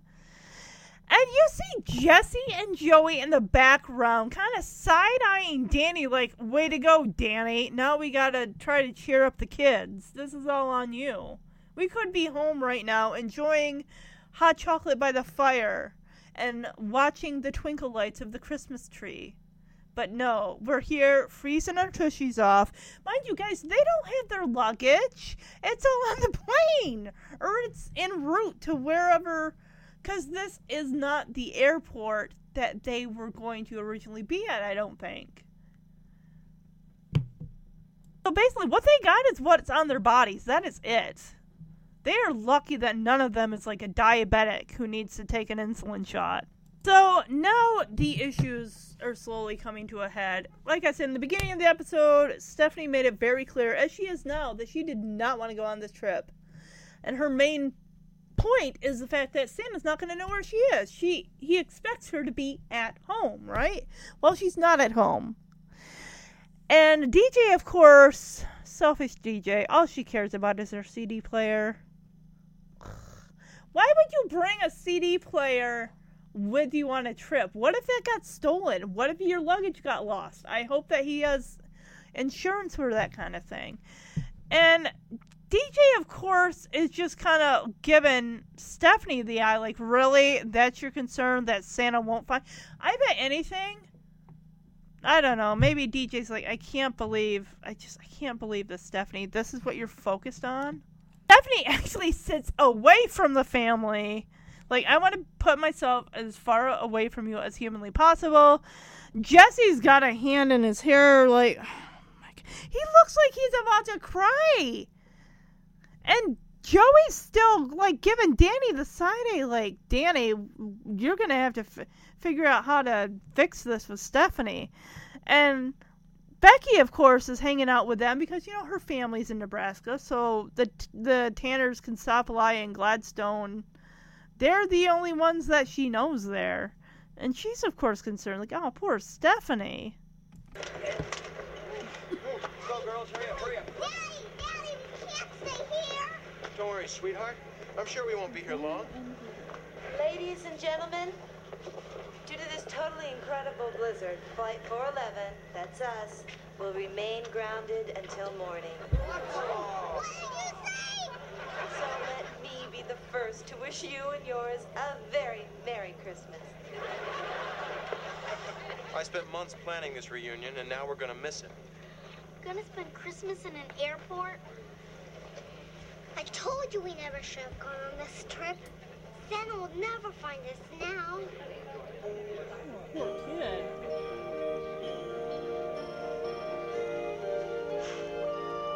Way to go, Danny. You should have left on the 23rd. So now we come back from commercial. Danny is videotaping everyone's misery. Everyone, you know, everyone on that flight is kind of they're kind of screwed over basically because their plans. None of them want to spend Christmas in an airport.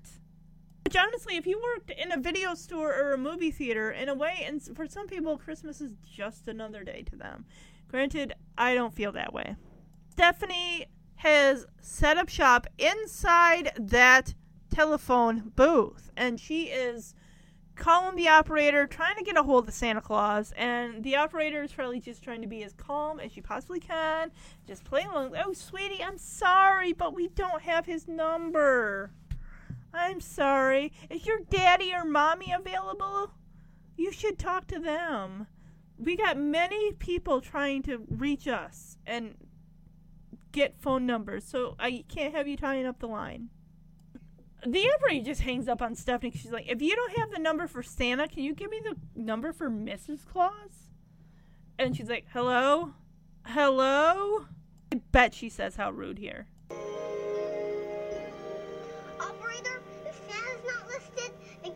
Number for Mrs. Claus. Hello? Hello? How rude. Somebody do something! I can't get Santa on the phone. He'll never find me here. I'll handle this. I know how to talk to kids. Come here. Uh, excuse me, uh, is your tribe sitting here? Yeah, why? Well, then I'm sitting way over there. I don't care. Get out of my face. Look at Rebecca over there.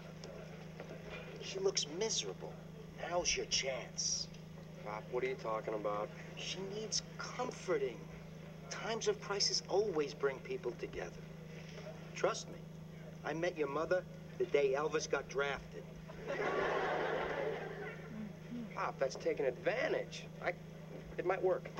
So Stephanie's freaking out. She can't get Santa Claus on the phone, and I'm sure other people have been wanting to make a phone call because that's the only available phone in that or airport hangar lounge, whatever you want to call it. Of course, DJ steps in like, Dad, I got this. Don't worry. Let me talk to her. She slings her arm around Stephanie's shoulders, like, Hey, kid, follow me, shrimp. I'll tell you. I tell I'll tell you what you need to worry about, and it is not trying to get a hold of Santa Claus because he is. It's Christmas Eve, Stephanie. Santa Claus is busy. He's hitching up his team. He's getting in the air. He's probably already in the air right now because he's got so many gifts to pass out to the entire the entire world, Stephanie. Not just San Fran, but the entire world, the United States and every other country on this globe, this Earth, if you will. So Jesse is pretty much doing what every person in 1988 that didn't have a cell phone yet because they didn't exist. Um, he's just tuning things out, probably listening to Elvis Christmas music because after tomorrow, Christmas Day, you're not going to want to hear it anymore. I'm sorry, once Christmas Day is done, I'm done. And I pack it all in for the following year. So Jesse's dad comes along with great advice, like, "Hey, Jess, Jess, come here, come here. Okay, look. Becky needs, Rebecca needs comforting over there. You see her? She's depressed. She's sad. She can't be with her family right now. And you know what? Times of crisis bring all sorts of people together. I met your mother when Elvis Presley got drafted. So why don't you get over there and put your do your best Elvis impression. Put your put the Katsopolis move on her. I know you know it because I taught it to you myself. That's why you're such a ladies' man, Jesse. You got good hair and you got your your Katsopolis blood running through those veins. This is where Boss Hogg comes along and says, Hey, your tribe's sitting here? I'm sitting way over there. Like, dude, get out of here. Okay? We don't care. You just made a little girl cry, okay? On the plane. I'm not going to forget that. Lose the toupee. You look like a dork. I mean, the guy is a jerk, and he just like, dude, you're not fooling anybody. It's weirdly parted on the side, and it just looks like someone cut the strands of a horse's tail and just like London, that is not your food. What are you doing? You don't need to be eating the cat food. You are not a cat. You are a rabbit. You goob. Quinn eats that food. You have your pellets to eat, mister. See, there's nothing left there. Is that the only reason you come up here, Lund? Because you want to eat her cat food? Yeah, why not? What do you mean, why not? He's not supposed to be eating it. Dear? No. And no to you, too. Silly wabbit. Cat food is for cats.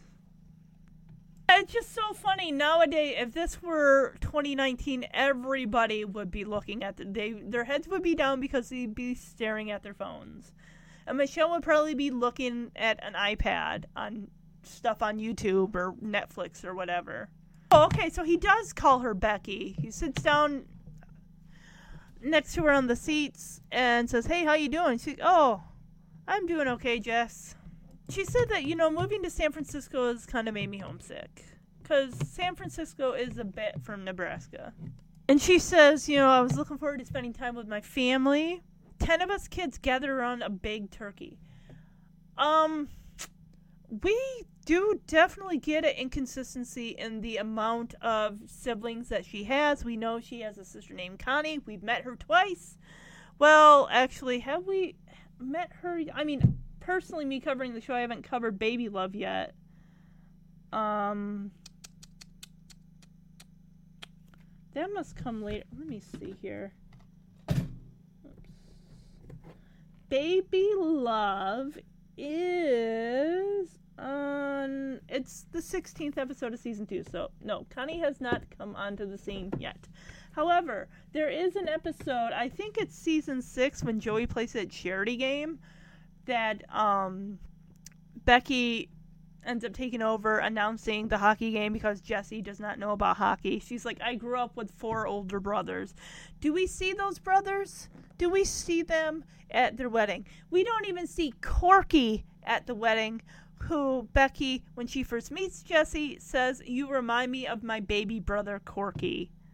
Apparently, this was Becky's year for a drumstick. I get that Jesse's trying to be, you know, supportive. He's like, Well, I'm sure my parents would like to think of you as part of my family. It's like, Whoa, Jess, we're not there just yet, buddy. and I get it. You know, like I said, he's being supportive. And honestly, that might be. What do you think? If some, if you were in a situation where you couldn't be home with your family, you're traveling, you got waylaid at the airport, and somebody who you're not dating yet says, "Well, I think that my family would like to think, my parents would like to think of you as part of my family." I mean, he's not wrong because they really are like gung ho, telling Jesse, "Get with Rebecca. We want grandkids." the sentiment is nice as far as like, my family would like to think of you as part of my family or something but it's like i don't think that's really what she wants to hear as nice of a sentiment as it is and becky like pretty much just tuned him out. She's like you know it's been a long time since i've seen everyone. You know my little brother says janice has really blossomed. Jesse's like oh yeah is janice your sister? And becky's like no my cow. Like she's probably the cow that becky raised for 4-h and she couldn't go through with you know someone buying her and turning her into Hamburg. So um she just kept her on the farm. Like that's my that's my baby. I raised her from a from a little baby calf. I always gave her a bottle every night. She'd always like kiss me and lick me with her big wet tongue and her big old snotty nostril nose. and I loved every second of it. Cause that's my that's my baby, Janice the cow. I'm sorry. I can just picture the cow just rubbing that big old wet nose, just nostrils full of snot, just. but you love it because it's what you do. It's I'm that's that's that's her baby because she doesn't have actual human babies. That but that cow Janice is her her baby. I'm gonna play this clip. Hi, Becky. How you doing? Oh, I'm doing okay, Jess. It's just that moving to San Francisco's kind of made me homesick. I was really looking forward to spending Christmas with my family. Ten of us kids gathered around a big turkey. This was my year for a drumstick. Well, I'm sure my parents would like to think of you as part of my family. It's been so long since I've seen everyone. You know, my little brother says Janice has really blossomed. Oh, yeah, is Janice your sister? No, my cow. I'm gonna call home again. Excuse me. What happened? She went to call her cow. Joey. So Becky decides since the phone is free and Stephanie's not hogging it, she's like, I'm gonna go call home again because she's already gotten through them once, or maybe she hasn't gotten through. Her parents aren't family aren't going anywhere. They're tucked safely inside in that nice, beautiful, huge ranch house, just by the fire. Christmas music's blaring. Family's at the table. Dad's like sharpening the knives to dig into the turkey. Everyone's saying a prayer, and poor Becky, Be- Be- Becky, Becky, Rebecca, sorry, is missing it. That one time, um, I can't remember what year it was, but we weren't able to go to Christmas Eve. When you know, I think it was at uh, Dad's house, or it might have been at Nicole, but and it was probably the first time I missed it, and I just broke down crying. No, actually, I think honestly the weather wasn't great, and I still made made Jeremy drive in it, even though it's like an hour away from where we're at. But I still was like, I, I can't miss it. I can't. It comes once a year. Um, there were times I wasn't able to get up to the farm because the web the roads were so bad. And if you're on the expressway, it's like those roads are slick. You're not going anywhere. And one time, um, I actually was sick. And I'm like, I, I was getting dressed, like, all right, I gotta get up, I gotta get, you know, get ready, get dressed. And I started getting dressed, and all of a sudden it's like, I feel dizzy and just and I end up calling up to the farm and just say, I'm sorry, I can't make it. And guys, like, I'm like an hour away. If not, maybe not even an hour, but in bad weather, it's like, I can't, I can't do it. Definitely wasn't gonna travel when I was sick, but. So Becky excuses herself, calling calling Janice, wants to hear wants to hear that blubber like I miss you, Becky. Why are you here? Becky. I know, Janice, I love you too. Maybe for New Year's. So Danny asked Joey, like, hey, where bye Lund. Lund's going downstairs. London, my rabbit. Um Danny asked Joey, like, hey, where's the bag with the gifts? Where's the suitcase with the gifts? You know, the red one that we pointed out in the beginning of the episode. And Joey says, look, I, I don't see him. He's like, Joey's like smack dab sitting on the conveyor belt. Like, I don't see him, but he lifts up his blue bag with the jingle jangle inside because that's his Santa costume in there. He's like, but we do have this. So Danny's like, what? They lost a bag with the presents? What are we to do? Like, whoa, Danny, I know you're angry and frustrated at this, but please don't take this out on Joey. Don't you dare take it out on that poor flight attendant. She's just doing her job. She can't control the weather, and neither can Joey. Joey looks at Danny like, uh, maybe we should look for it. We haven't done that yet. You can't just say, oh, where are the presents? They're not here. They must be lost. Like, no, we need to look because clearly, I guess they're just dropping all the stuff. Is this the airport that they were originally? I'm kind of wondering now. Is this the airport they were going to originally end up at anyway? Maybe not. Of course, remember DJ having a little uh, talk with Stephanie? She's like, "Don't worry, Stephanie. Those roller skates you asked for, they are gonna be here." Stephanie, of course, is skeptical. She's like, "How can you be sure?" DJ's like, look, Rudolph the red-nosed reindeer will find you because his nose is radar. It's not just for looks. High-powered sonar. It will find you. That's why it's red, so it can help work like a headlight in a snowstorm. All these years, I thought it was just a headlight. Well, whatever you want to call it, it's red. It works as a beacon, a blinking beacon, right? Just like what Santa said in the Rudolph the Red-Nosed Reindeer stop motion uh, movie. I haven't covered that yet on the podcast, and I, I think I might, if I have time, I might get to that one too. And I also want to do the um, Mickey's Christmas Carol also. So while Steph and DJ are talking, we cut back to uh, Boss Hogg with the crappy wig, toupee, whatever, horsehair, whatever you want to call it. And the guy's got this weird, like, grin on his face. What are you doing, Lund? What are you doing? You're being a goofball, but I love you. I love you, baby boy. Mm. You silly boy. He's getting his energy out. He's in his cage for a good majority of the day, but that night he he really gets to running around. But anyway, Boss Hogg here, he's got this weird smirk smile, like he's he's eavesdropping on the girls, like talking about Rudolph and stuff. And he's probably like, "Oh, if you only knew, I know Rudolph personally, but I'm not gonna let on to you that I know that." He wants to be incognito. He's message his laptop, his 1980s laptop. Oh, I see this sign more clearly. It says, "Many bags look alike. Check your claim tickets." And the other sign next to it, on above the conveyor belt, also says "Ground Transportation." We also see that one lady in the mustard yellow yellow, yellow shirt that was on the plane and just kind of like rolling her eyes at Joey saying, "This is Michelle's first plane ride." We do see um the little monitors that list like flights that are either canceled or delayed or whatever. We do see that. The mustard yellow shirt lady is also reading a book. Apparently the gifts have not been found and Danny is like starting to slowly freak. He hasn't gotten to the I'm to rip my hair out of my head level, but he's slowly climbing to that. But of course, he wants to be honest with his daughters and mention about the presents. Even though DJ just got Stephanie calmed down and she's she's going all right. She's you know got a positive way of thinking. Like, don't worry, Santa's gonna be here.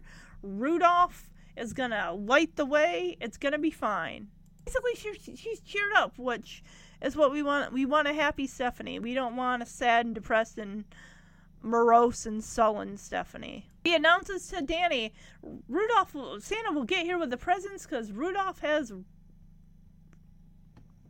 radar, red nosed radar. Danny just takes a wind right out of her sails as he's like, Stephanie, sometimes, even with, you know, Rudolph's red nosed radar, it might be hard for them to see in the snow. Danny! She was all happy. And she's like, Are you saying Santa's not coming? I'm going back to my phone booth. And DJ's like, Dad, what is with you? I just had her cheered up. What is going on? So Danny takes DJ said, "Look, DJ, listen. Um, you're old enough now that I can tell you the truth. The airline lost the suitcase with the presents and DJ flips like big time. What? You mean I'm not getting my new CD player? This sucks. This Christmas blows. It bites. I'm so angry right now. Danny, like, oh, wait, wait, wait, excuse me. How do you know you're getting a CD player? And DJ's like, well, I, um, you know, it doesn't matter anyway because I'm with Stephanie. This Christmas is the worst ever. So I'm going to play this clip. In the morning when you wake up, I guarantee you the roller skates you asked for will be here. How can you be sure? Rudolph the Red-Nosed Reindeer will find you. Because his nose is radar. All these years, I thought with just a headlight. Any luck finding the bag with the presents? Nothing yet. This is horrible. Daddy, Daddy, good news. DJ explained it. Santa will get here with the presents because Rudolph has red nose radar. Uh, Stephanie, uh, you know, red nose radar does not always work in real heavy snow. Are you saying Santa's not coming? Well, if he doesn't make it here, I'm sure he'll find you in a couple of days. It's not the same. It won't be Christmas morning. I'm with Stephanie. Dad, what were you thinking? Had her all cheered up, and then you bum her out big time.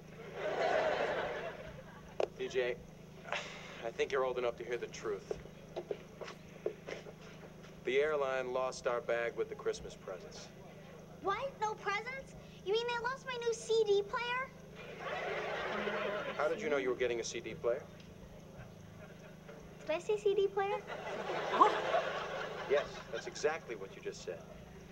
Well, it doesn't matter. I'm not getting it anyway. You're not. Stephanie was right. We You're should have taking never it gone on back. this trip. This is the worst Christmas ever. What about when your boyfriend ends up This is not going well. Any ideas? Oh, Danny. And the fact that teacher's like, like, I'm not getting my new CD player, and Danny just looks at her like, uh, excuse me, what did you just say? How do you know you're getting a CD player? And she's like, uh, did I say CD player? He's like, yeah, that's exactly what you said. She's like, it doesn't matter. I'm not getting it anyway. I'm like, yeah, you're not getting it because when I get it, it's going back to the store and you're getting nothing. That's going to teach you not to snoop. You got a guy dressed in a brown leather jacket and he's got like a cabbie hat, almost like because he's looking out at the weather. Is this guy like also waiting for the weather to clear up? Maybe he's like a taxi driver for the airport.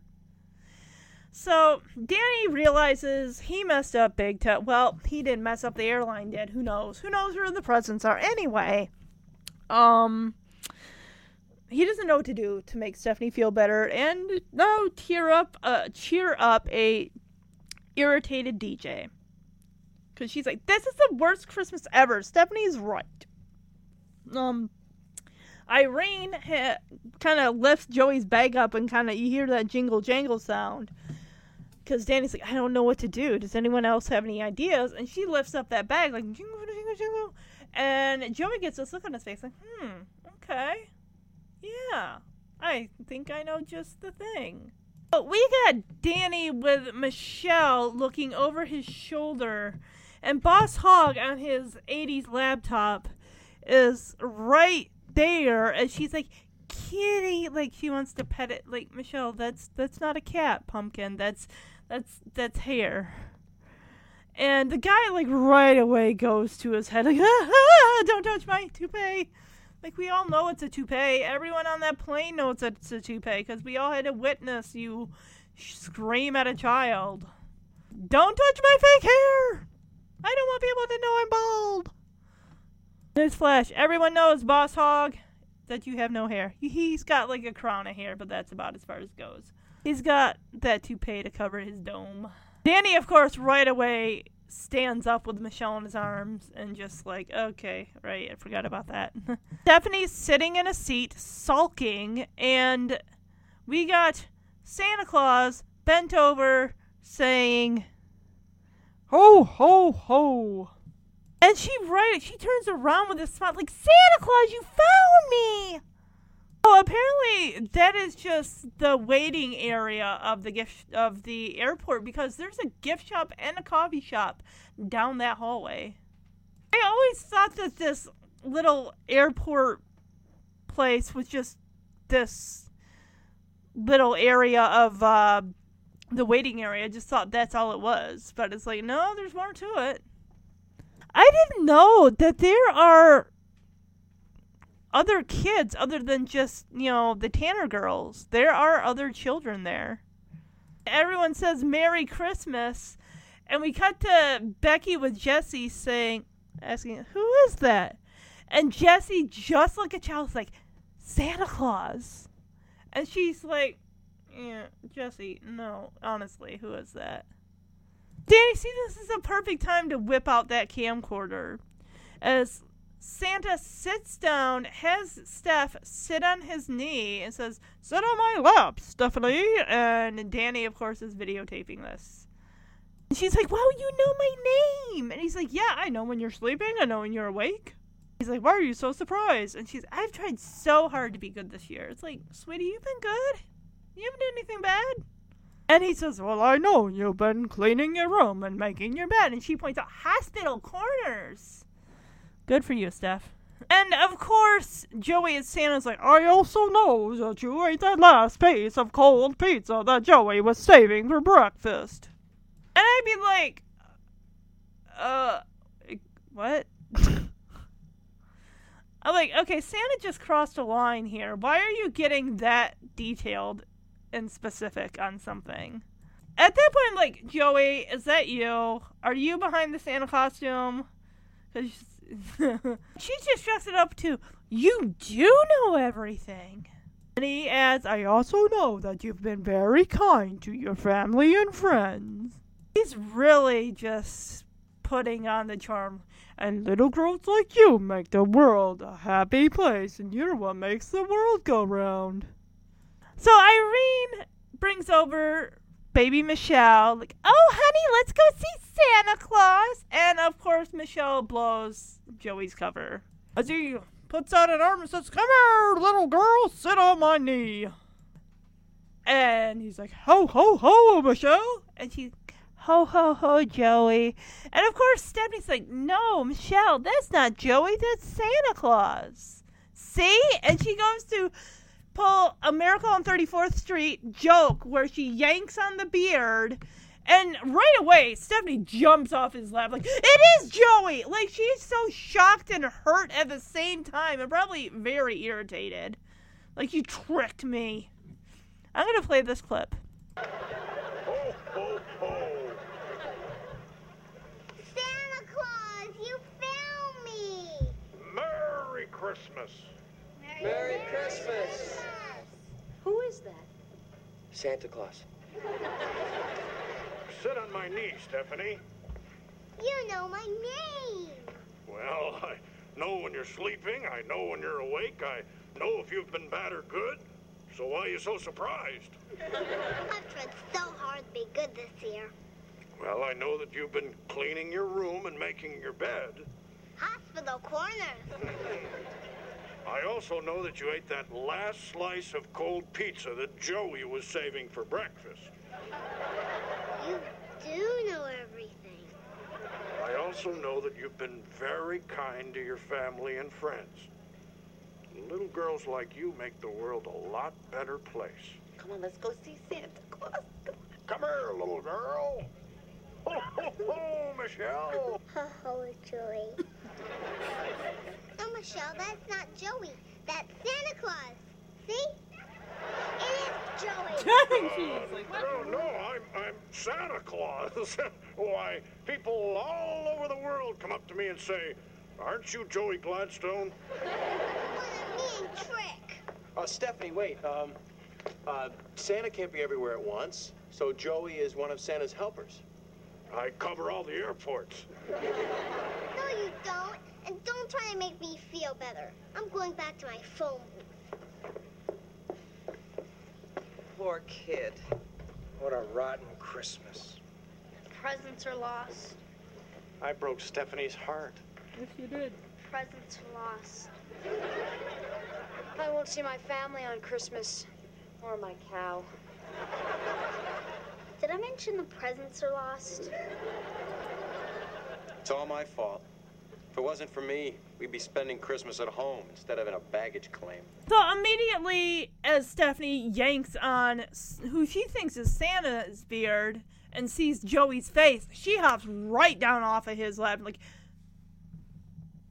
kind of interesting here when Michelle says "ho ho ho, Joey." She's looking over Stephanie's shoulder, so of course there is somebody there that is mouthing the words for the Olsen twin to say.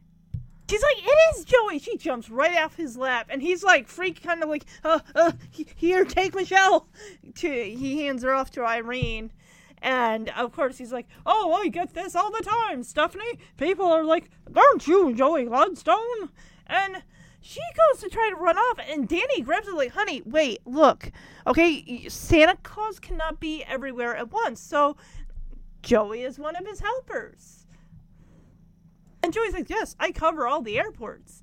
And Stephanie is, oh, she is angry and hurt. She's like, no, you don't. I'm going back to my phone booth. You tricked me.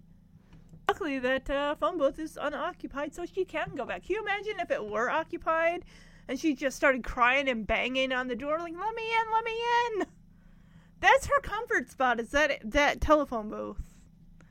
So, no, Joey's upset because he broke Stephanie's heart. DJ keeps complaining about the presents being lost. Danny says if it weren't for me, I wouldn't have planned this trip and we'd actually be home right now instead of this airport. And meanwhile, we do get Jesse's expression of he just he Oh, and Becky of course says I'm not home right now. I miss my family. I miss my cow. And Jesse is just looking around and just seeing people and like, people, do you listen to yourselves? You are so selfish.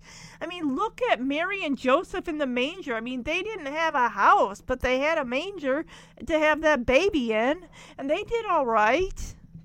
I mean, yeah, they had a trough with straw. They had the farm animals to keep them nice and cozy warm. The three wise men.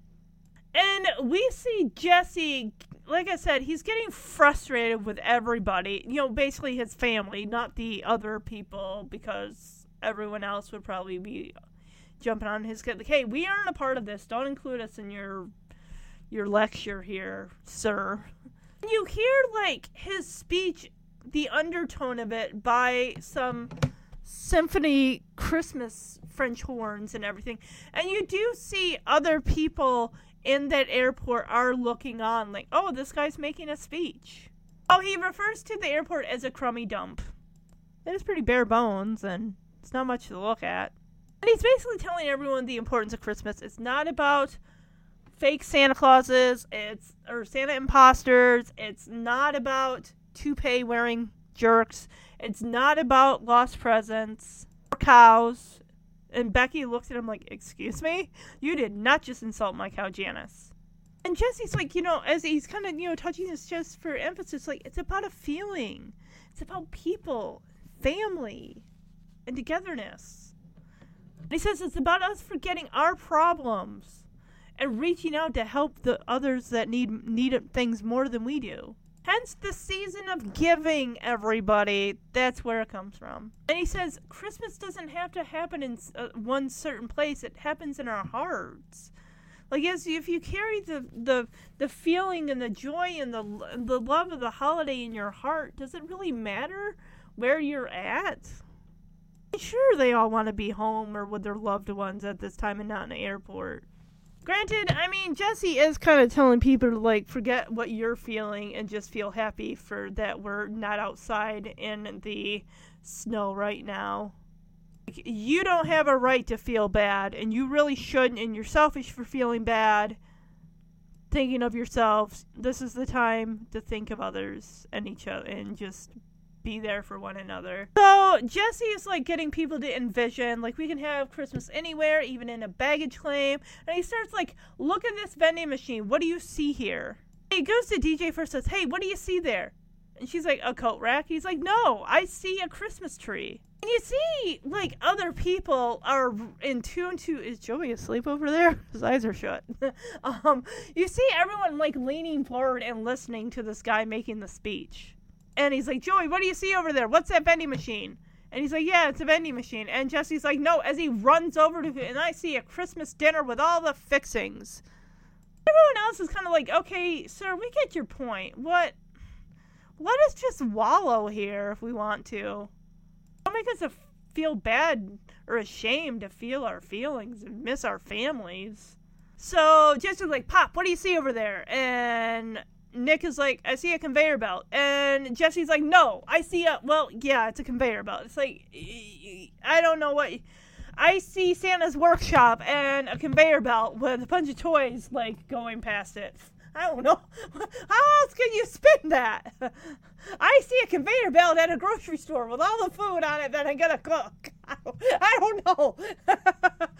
Jesse is full on shouting at this point. He's like, hey, the point I'm trying to make is we can give these kids the best damn Christmas they've ever had. Like, whoa, okay, okay, we'll help you. My God, he's threatening us now. We gotta give these kids a good Christmas. Jesse sits down next to Boss Hogg, puts an arm around him. The guy is just so like, please don't touch me. Don't put your hands on me. And he's like, friends are calling you who? As Jesse puts his arm around the guy, like, ah, I'm gonna hug you even though you yelled at my niece. la la la la la la la la la. You know, you know how it goes. I'm gonna play this clip of Jesse's speech. I mean, it is empowering, but still, let people feel what they want to feel. If they want to be grumpy, if they want to be sad, if they want to be angry and hurt, let them feel their own feelings. Don't pressure them into trying to be happy. What's the matter with you people? First Christmas was in a manger. They did okay. Sure. I mean, so what if we're stuck in this crummy dump? Christmas isn't about about presents or Santa Claus or cows. Excuse me? It's about a feeling. It's about it's about people. It's about us forgetting about our problems and reaching out to help other people. I mean, Christmas doesn't have to happen in one certain place. It happens in our hearts. So if you think about it, we could have Christmas anywhere. I mean, even in a even in a baggage claim. DJ, what do you see right there? Coat rack. No. I see a big, beautiful Christmas tree. Joseph, what do you see back there? Vending machines? No. I see a Christmas dinner with all the trimmings. Pop, what do you see back there? Conveyor belt. No. I see. Okay, yes, that's a conveyor belt. But the point I'm trying to make here is that we could give these kids the best darn Christmas they ever had. And you know why? Because outside the snow is falling. and friends are calling you who? Come on. Outside. So Jesse gets everybody to start singing a Christmas song. Danny, of course, goes over, picks up Stephanie, who, of course, has still got a grumpy look on her face, arms crossed, folded across her chest, like, I'm not gonna. I'm not gonna be into this. It's like, come on, let her be upset. She'll get over. She'll not get over it, but I mean, just let her feel what she's gonna feel. If she wants to come out of it, she'll come out of it. Danny is really trying hard. Like Stephanie, come on. He's like rolling her eyes at Danny. Wow, they really decorated that coat rack with a bunch of like solo cups and ribbons and shoestrings and coat strings, just all of it. It was like one that one lady with a mustard yellow shirt who's reading a book is basically sleeping sitting up with her chin in her hand. That is going to be so uncomfortable. Becky, of course, is on the other side of her, and she's got her arms stretched out on the back of a chair, and her head is like sleep. Danny, of course, sleeping on the conveyor belt, which, of course, this next gag is going to make sense because he's sleeping directly on it. Jesse, on the other hand, is sleeping right below Danny, and you got everyone else kind of here and there, whether they're on the seats or on the floor blankets i'm not sure where they're getting the blankets from. I'm sure well it is a bigger airport than what we see. I'm sure they're bringing them either well not everyone gets a pillow. I don't even think that's a pillow that's under jesse and danny's head. That is a pillow under danny's head. Why does he get a pillow and nobody else? But michelle of course hits the button on the conveyor belt which pushes him he is lucky that he didn't get injured i can only imagine what I've seen Toy Story 2. I've seen Homeward Bound 2 when you get to see what happens with the conveyor belt and just all the, you know, all the luggage and everything is just but he ends up landing outside and then when he comes back on the conveyor belt, he is just covered covered in snow. Michelle's like, "Bye bye, daddy." You see the conveyor belt actually does have snow on it because it's coming from outside. And this is what wakes Jesse up. Jesse's got a pillow too? Did not everybody get pillows? Because Becky and that lady in the mustard yellow shirt doesn't have a pillow. Apparently, she knows how to. The other button, of course, stops the conveyor belt. And Jesse kind of is like, you know, blurry eyed, like, Michelle, what? It's the middle of the night. What are you doing? Why are you up? You should be going back to bed, sweetie. He's like, Merry Christmas, Michelle. And then Jesse proceeds to wake up everybody and say, Everyone, wake up, it's Christmas. Yeah, it's also like 5 a.m., so let people sleep. As uncomfortable as it is. Jill, come here, you little insomniac. Hey, Merry Christmas. Merry Christmas, Michelle. It's Christmas. Wake up, everybody. Merry Christmas. It's Christmas! In an airport. Hot dog. Merry Christmas. You did a great job. It really does look like Christmas. Eh, It doesn't even matter if there are no presents. you'll live. You'll get presents later when you get home. Oh my god! Oh my god! You can't even see him! Where's his face? Oh, it's under that snow. I don't know. What's that? Everybody stand back. I'll handle this. Jess, can you go see what that is? Dot, it's okay. It's only Danny. Probably dreaming of a white Christmas. Uh, you might want to check that out. Very funny. All right, come on. Merry Christmas, Frosty. Here, I'll get you some hot coffee. Does anybody have the quarters for the machine? I do, but they're frozen to my thigh. Ooh, that's an image I don't need to see. Come on, Danny, sit down. Oh, Yes. Help your uh. son-in-law.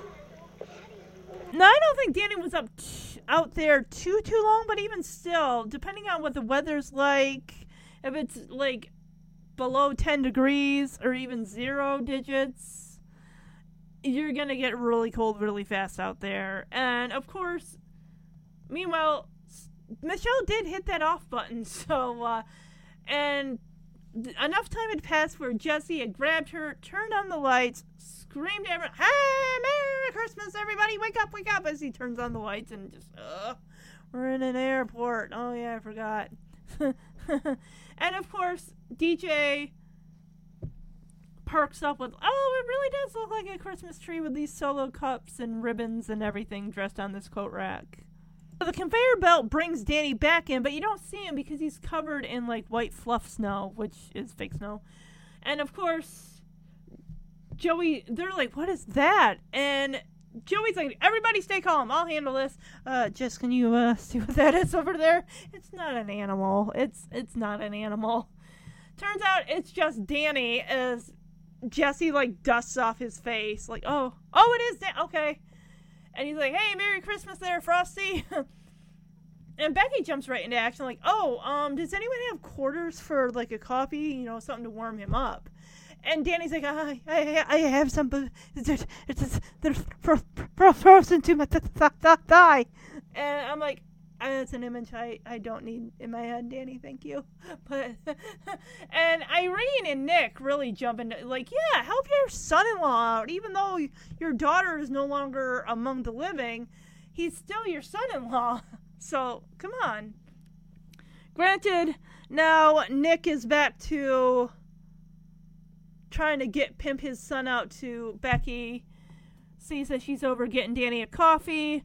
Uh, apparently, it's the first time we notice that there is mistletoe above, and Nick's like, "Hey, Jess, mistletoe, kiss her.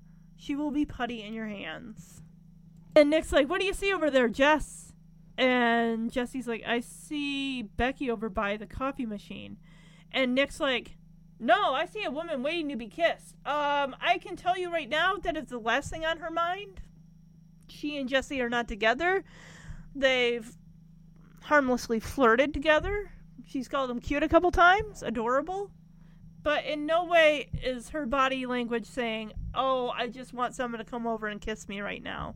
I don't even think she's standing under the mistletoe at the moment. Jesse is like, Pop, seriously. Like, where are you coming up with this stuff? And of course, Mr. Casanova here, Nick, s- tells him, Hey, the first time I kissed your mother was under the mistletoe. Lasted till New Year's. Uh, I'm sure it did. And that's how uh, Pam Katsopolis was conceived under the mistletoe. Yikes. And Nick tells Jesse there are two things that Katsopolis men are known for kissing and great hair, as they both take their hand and just like pat their hair down, like run their fingers through the hair, like, oh, my lustrous hair. Oh, it's so good. Granted, we see Grandpa Nick in Fuller House, or should I say, Great Grandpa Nick, because he has a head full of white hair. He's still got his hair, but it's white. Which is kind of funny, even though this actor and John Stamos are not related. Of course, Jesse in Fuller House is probably right around the age of what Nick is here, and he's still got a head full of hair. So Jesse decides to take his father's advice and head on over to Becky, and I am going to play this clip. Jesse, what do you see over there? I see Becky by the coffee machine, Dad. I see a woman waiting to be kissed under the mistletoe. Pop. Well, the first time I ever kissed your mother was under the mistletoe. Lasted till New Year's. hey, there are two things the Katsopolis men are known for kissing and great hair.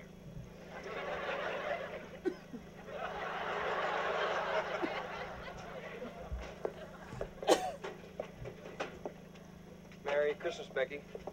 Oh, Merry Christmas, Jesse. Listen, I want you to know, if I can't be with my family on Christmas, it's really nice to be with your family. Well, I'm, I'm happy you're with us, too. Oh, stop it, Irene. And uh, I'm, I'm also happy we just so happen to be standing under the mistletoe. You know what that means? Jesse. No, I know, I know. You just want to be friends. But believe me, I hate this just as much as you do. But it is a Christmas law. They're both wearing turtlenecks. Well, I am a law-abiding citizen.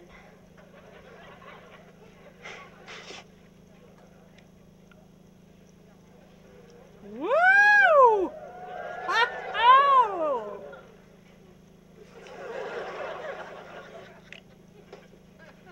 Oh, mercy. That was great. I can't wait till we can do that again. Next Christmas.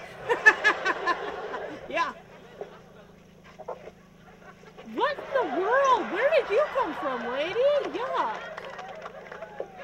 Okay, I don't think his kisses cause you to faint. Becky apparently is having a little bit of trouble with this coffee machine as she's like pushing buttons, like, come on, come on.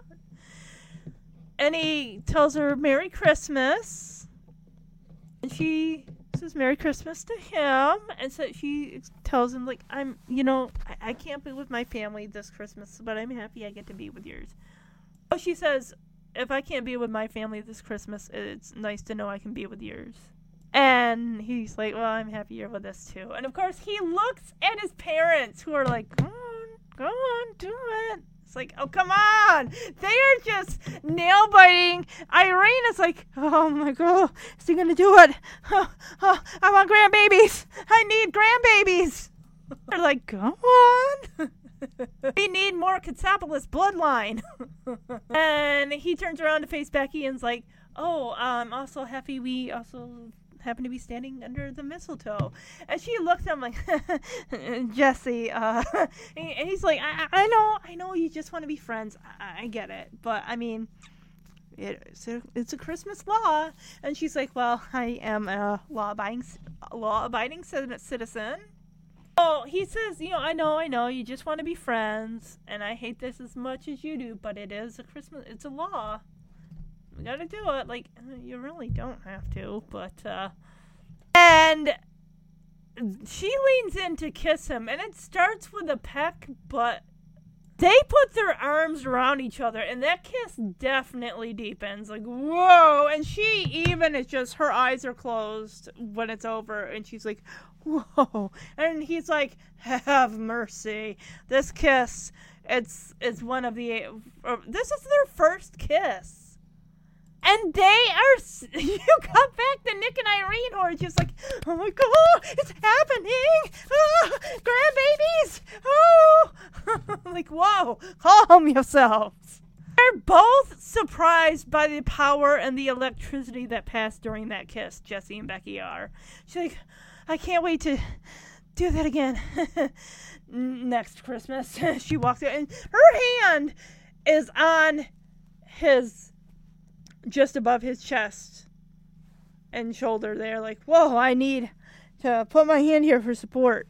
He's even got a hand to her heart, like, whoa, wow, that was incredible. like, I never knew. Guys, seriously? Our kiss, the kissing on TV is just shown to be like when your lips touch another person's lips that you happen to be attracted to. Uh, it's just like fireworks show. And in reality, I mean, can you really say that kisses are? I mean, I'm not saying the kisses aren't amazing, especially when it's you know with the person that you love and you know your first kiss with that person, the kiss to build a dream on, the kiss to build a life on. This is Jesse and Becky's first kiss. Jesse watches Becky walk away, like, what?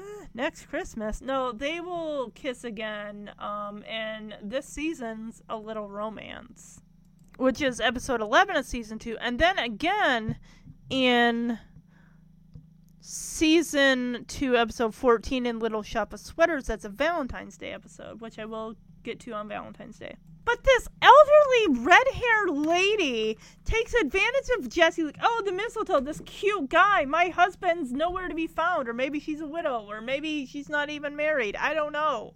But she, like, takes him and just bends him over and just plants one, like, full on deep dish kiss. And she breaks away from it and she's, like, stumbling, like, he is, like, the all around best kisser in the world. If there were a Guinness Book of World Records kiss award, Jesse would be in that book. Now we got another Santa Claus that shows up, and he's like, "Oh, ho, ho!" and his hand, his white gloved hands are shaking, like, roar, like he's shaking, he's shaking with his his whole body's like into this ho, ho, ho. Meanwhile, right before this, as the guy comes in, right before he says ho ho ho, we see Irene kind of fixing up the the red and blue solo cup ribbon coat rack Christmas tree thing. This guy comes in, ho ho ho, and she is like, whoa! Uh, like she was not expecting that. Like you just scared the dickens out of her. And Stephanie is like, oh yeah, hi Joey. Meanwhile, Joey's like right behind her. He's like, uh, hey Steph. Mustard yellow lady's got a smile on her face. Good for her. Just seems to be really like glummy and like. Ugh. Everyone's looking around like, who is this man?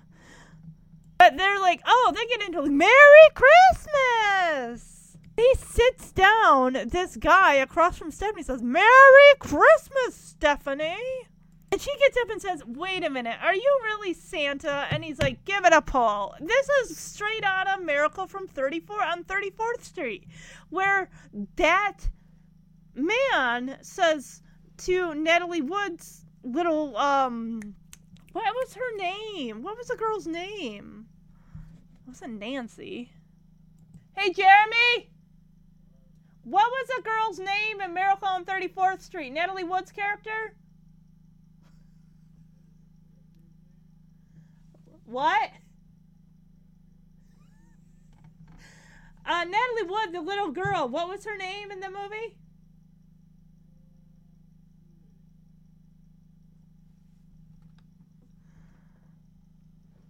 Ma- was it Mary?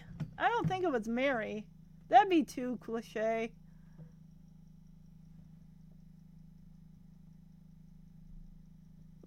You find it?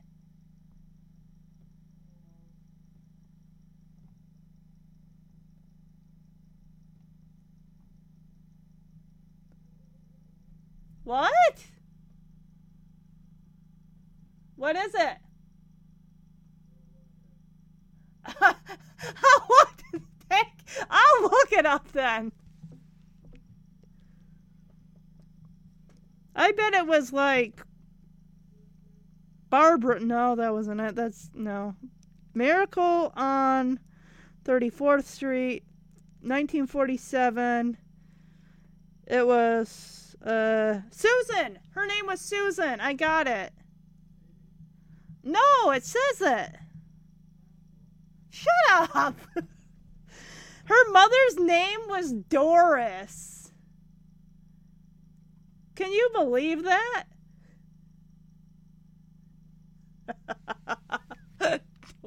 Nothing wrong with the name Doris. But anyway, I'm sorry, guys. I could have just as easily looked that up myself. I'm to play this clip with Stephanie and the Santa Claus when he says, Give it a tug. She pulls on it and he's, Oh! And the look of just her jaw like jaw drops in surprise, like, it really is you! And just this childlike wonder and just everything the spirit of Christmas just takes over Stephanie's spirit herself and just oh, I'm so happy for her.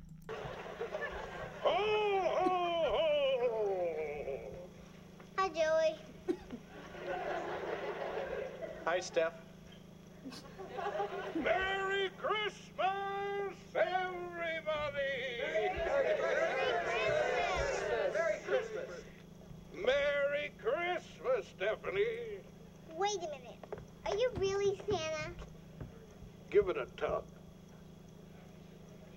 Oh. It's a real beard. That means that means that means you're really Santa Claus. And I want you to have the merriest Christmas ever. Oh my god, the gift! Oh, it's a Christmas Ah! tornado. I got him! So at least they get to have him. oh, he's gone. What in the world? Santa go? No way those things would be You probably wrapped. have to change out of your Santa costume. No, this is right there. I don't think so. You guys, come here. What do you make of this?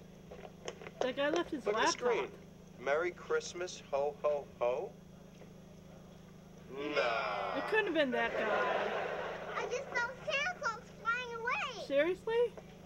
You think? Go look! I don't know what to think. All I know is this turned out to be a great Christmas. Did you get your CD player? Let's go open the present.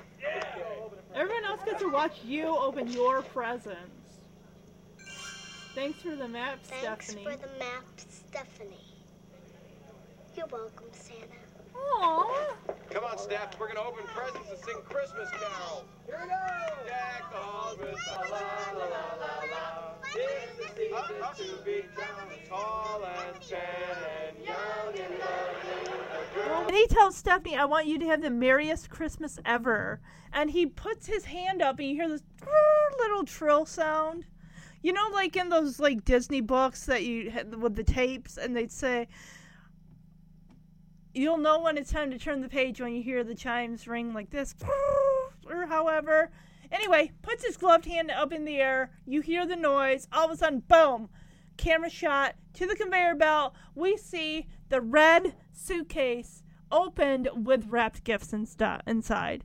And you know, if this were 2019, those gifts would not be wrapped because they would have been ripped open by security, making sure there's nothing illegal or bombs or any of that stuff in there. All those kids would be getting like gift cards or like a check or something. I don't know. So their focus is on the gifts. When they turn back, all of a sudden the guy's gone. He is just he's gone. And they're all like, "Well, wait, where'd he go?" Yeah, when she turns and says, "Thank you," Santa's like, "Oh wait, where'd he go?" the lady in the mustard yellow shirt is also like, "Where'd he go? Where'd he go?" Danny, of course, is like, "Well, he probably went to change out of your Santa suit, Joey." And Joey lifts up his bag, and you hear that jingle jangle, like, "No, he didn't use my suit." Stephanie zips just outside the door, like, "I just saw Santa drive away in a sleigh." And Jesse's like, "You think? What really?" And DJ's I don't know what to think. All I know is this turned out to be an awesome Christmas. And Danny is the one that, like, hey, everyone, look at this. It's that, like, 1980s early edition laptop slash word processor that says, Merry Christmas, ho, ho, ho. Then the family goes over to get the suitcase full of gifts to put it on the floor. And then Stephanie's the one that sees the additional page on there that says, Merry you know, uh, Merry Christmas, Stephanie. Thank you for the maps. Meanwhile, remember when Stephanie and DJ were talking about the whole thing with Santa and, you know, Rudolph, the guy had that, you know, Boss Hogg had that smirk smile like, oh, you girls, if you only knew. And you see him typing away. And he was typing away on the thing, on, on the plane. So he's typing all of that stuff up. And it's just like, wow. So they're all sitting on the floor opening gifts. So the Tanner family, Rebecca included, and the Katsopolis get to open gifts, and everyone else pretty much gets to watch the Tanner family have a great Christmas while everyone else is like looking at the monitor. Still canceled, still delayed. My, we're gonna be here until the 27th. Oh my goodness. So they get to have the Tanners get to have a great Christmas, but everyone else is like, this is so depressing. They're having a good Christmas. I wish I had a good Christmas. And we see a beautiful design here that says Happy Holidays in green lettering. And then underneath it says From Our Family to Yours in yellow lettering. And then there's this a beautiful border of like red and green snowflakes that bordered the screen. And it's just so nice. And that's the episode, everybody. I had a lot of fun with this episode. I hope you guys had fun with it too. Um, out of the three Full House episode Christmas episodes, this is by far my favorite. Now, the person I'm going to give the award for best outfit, it's going to be one person, and then someone's going to be runner up. Um, I'm gonna go with Jesse's Christmas sweater because it's just absolutely red and white cream, beautiful, beautiful, and blue in there as well. Runner up's gonna be Becky and her uh, lilac color colored shirt with like the dark purple blue and then the blue uh lavender um turtleneck under both she and Jesse were he was wearing a blue turtleneck and that was really cool. Um out of the girls, honestly, I think they're both to get the worst outfit awards as far as DJ and Stephanie. Um is one's to get one that's runner up. I'm gonna say DJ's worst, Stephanie's runner up for worst outfit. They just the Christmas sweaters mm, didn't like them. Actually, you know what? Scratch that, because Joey's is gonna get the worst hand hands down because his was just I don't even know. Like I said, it was like a Bonnie and Clyde picture minus the guns and the 1920s, 1930s car with the um, guy with the aviator hat or girl, I couldn't tell who it was with the uh, aviator glasses, um, like leather, like goggle things. Relatable character, I think I'm just gonna go with Stephanie, just because, like I, I said, in when I had to miss like Christmas Eve due to the weather and everything, I was really upset, and I started crying through it. And of course, the other time that I made Jeremy drive in bad weather to get to my family was really selfish of me. Um, if I had to pick a favorite character for this episode, um, I kind of want to go with Joey because he did his best to cheer Stephanie up. Um, if I had to go with not so favorite character for this episode, I definitely um gonna go Jesse and just the whole thing, he was just shaming everyone. Like, what is with you people? You're supposed to be happy. It's Christmas. I mean, forget it. The, you know the the Mary and Joseph and baby Jesus in the manger. They did okay, and they were in the manger. We're just in an airport. And runner up for the least liked in the episode, it's going to Jesse's parents. Like, don't pressure your son into getting grandbabies just because you don't have any right now. And just him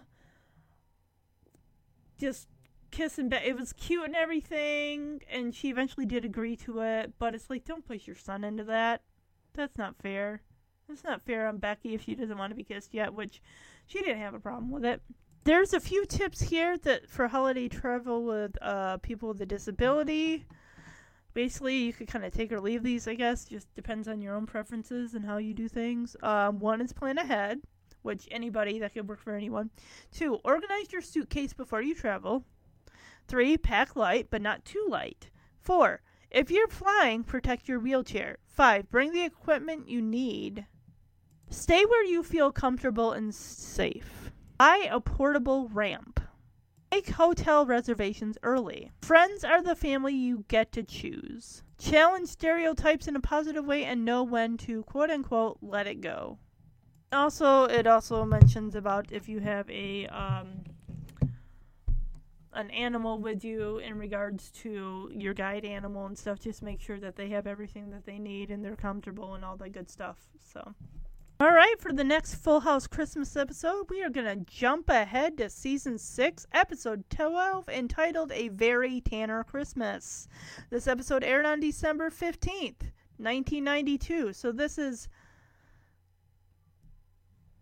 We are out of the 80s and into the 90s. So this is four seasons later in this episode. While Michelle and Stephanie are busy making extra long Christmas lists, other members of the Tanner household are not feeling so cheery. Danny misses Beck, uh, Vicky. Rebecca misses the white Christmases of her childhood, and DJ worries that she will miss Steve after he decides to attend college on the East Co- Coast.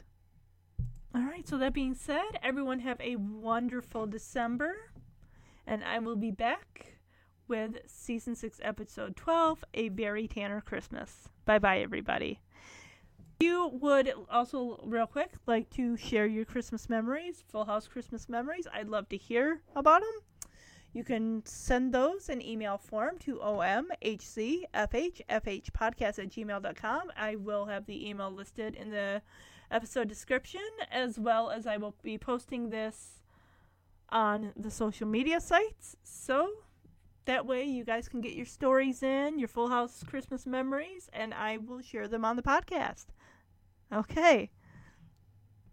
Have a great week, everybody.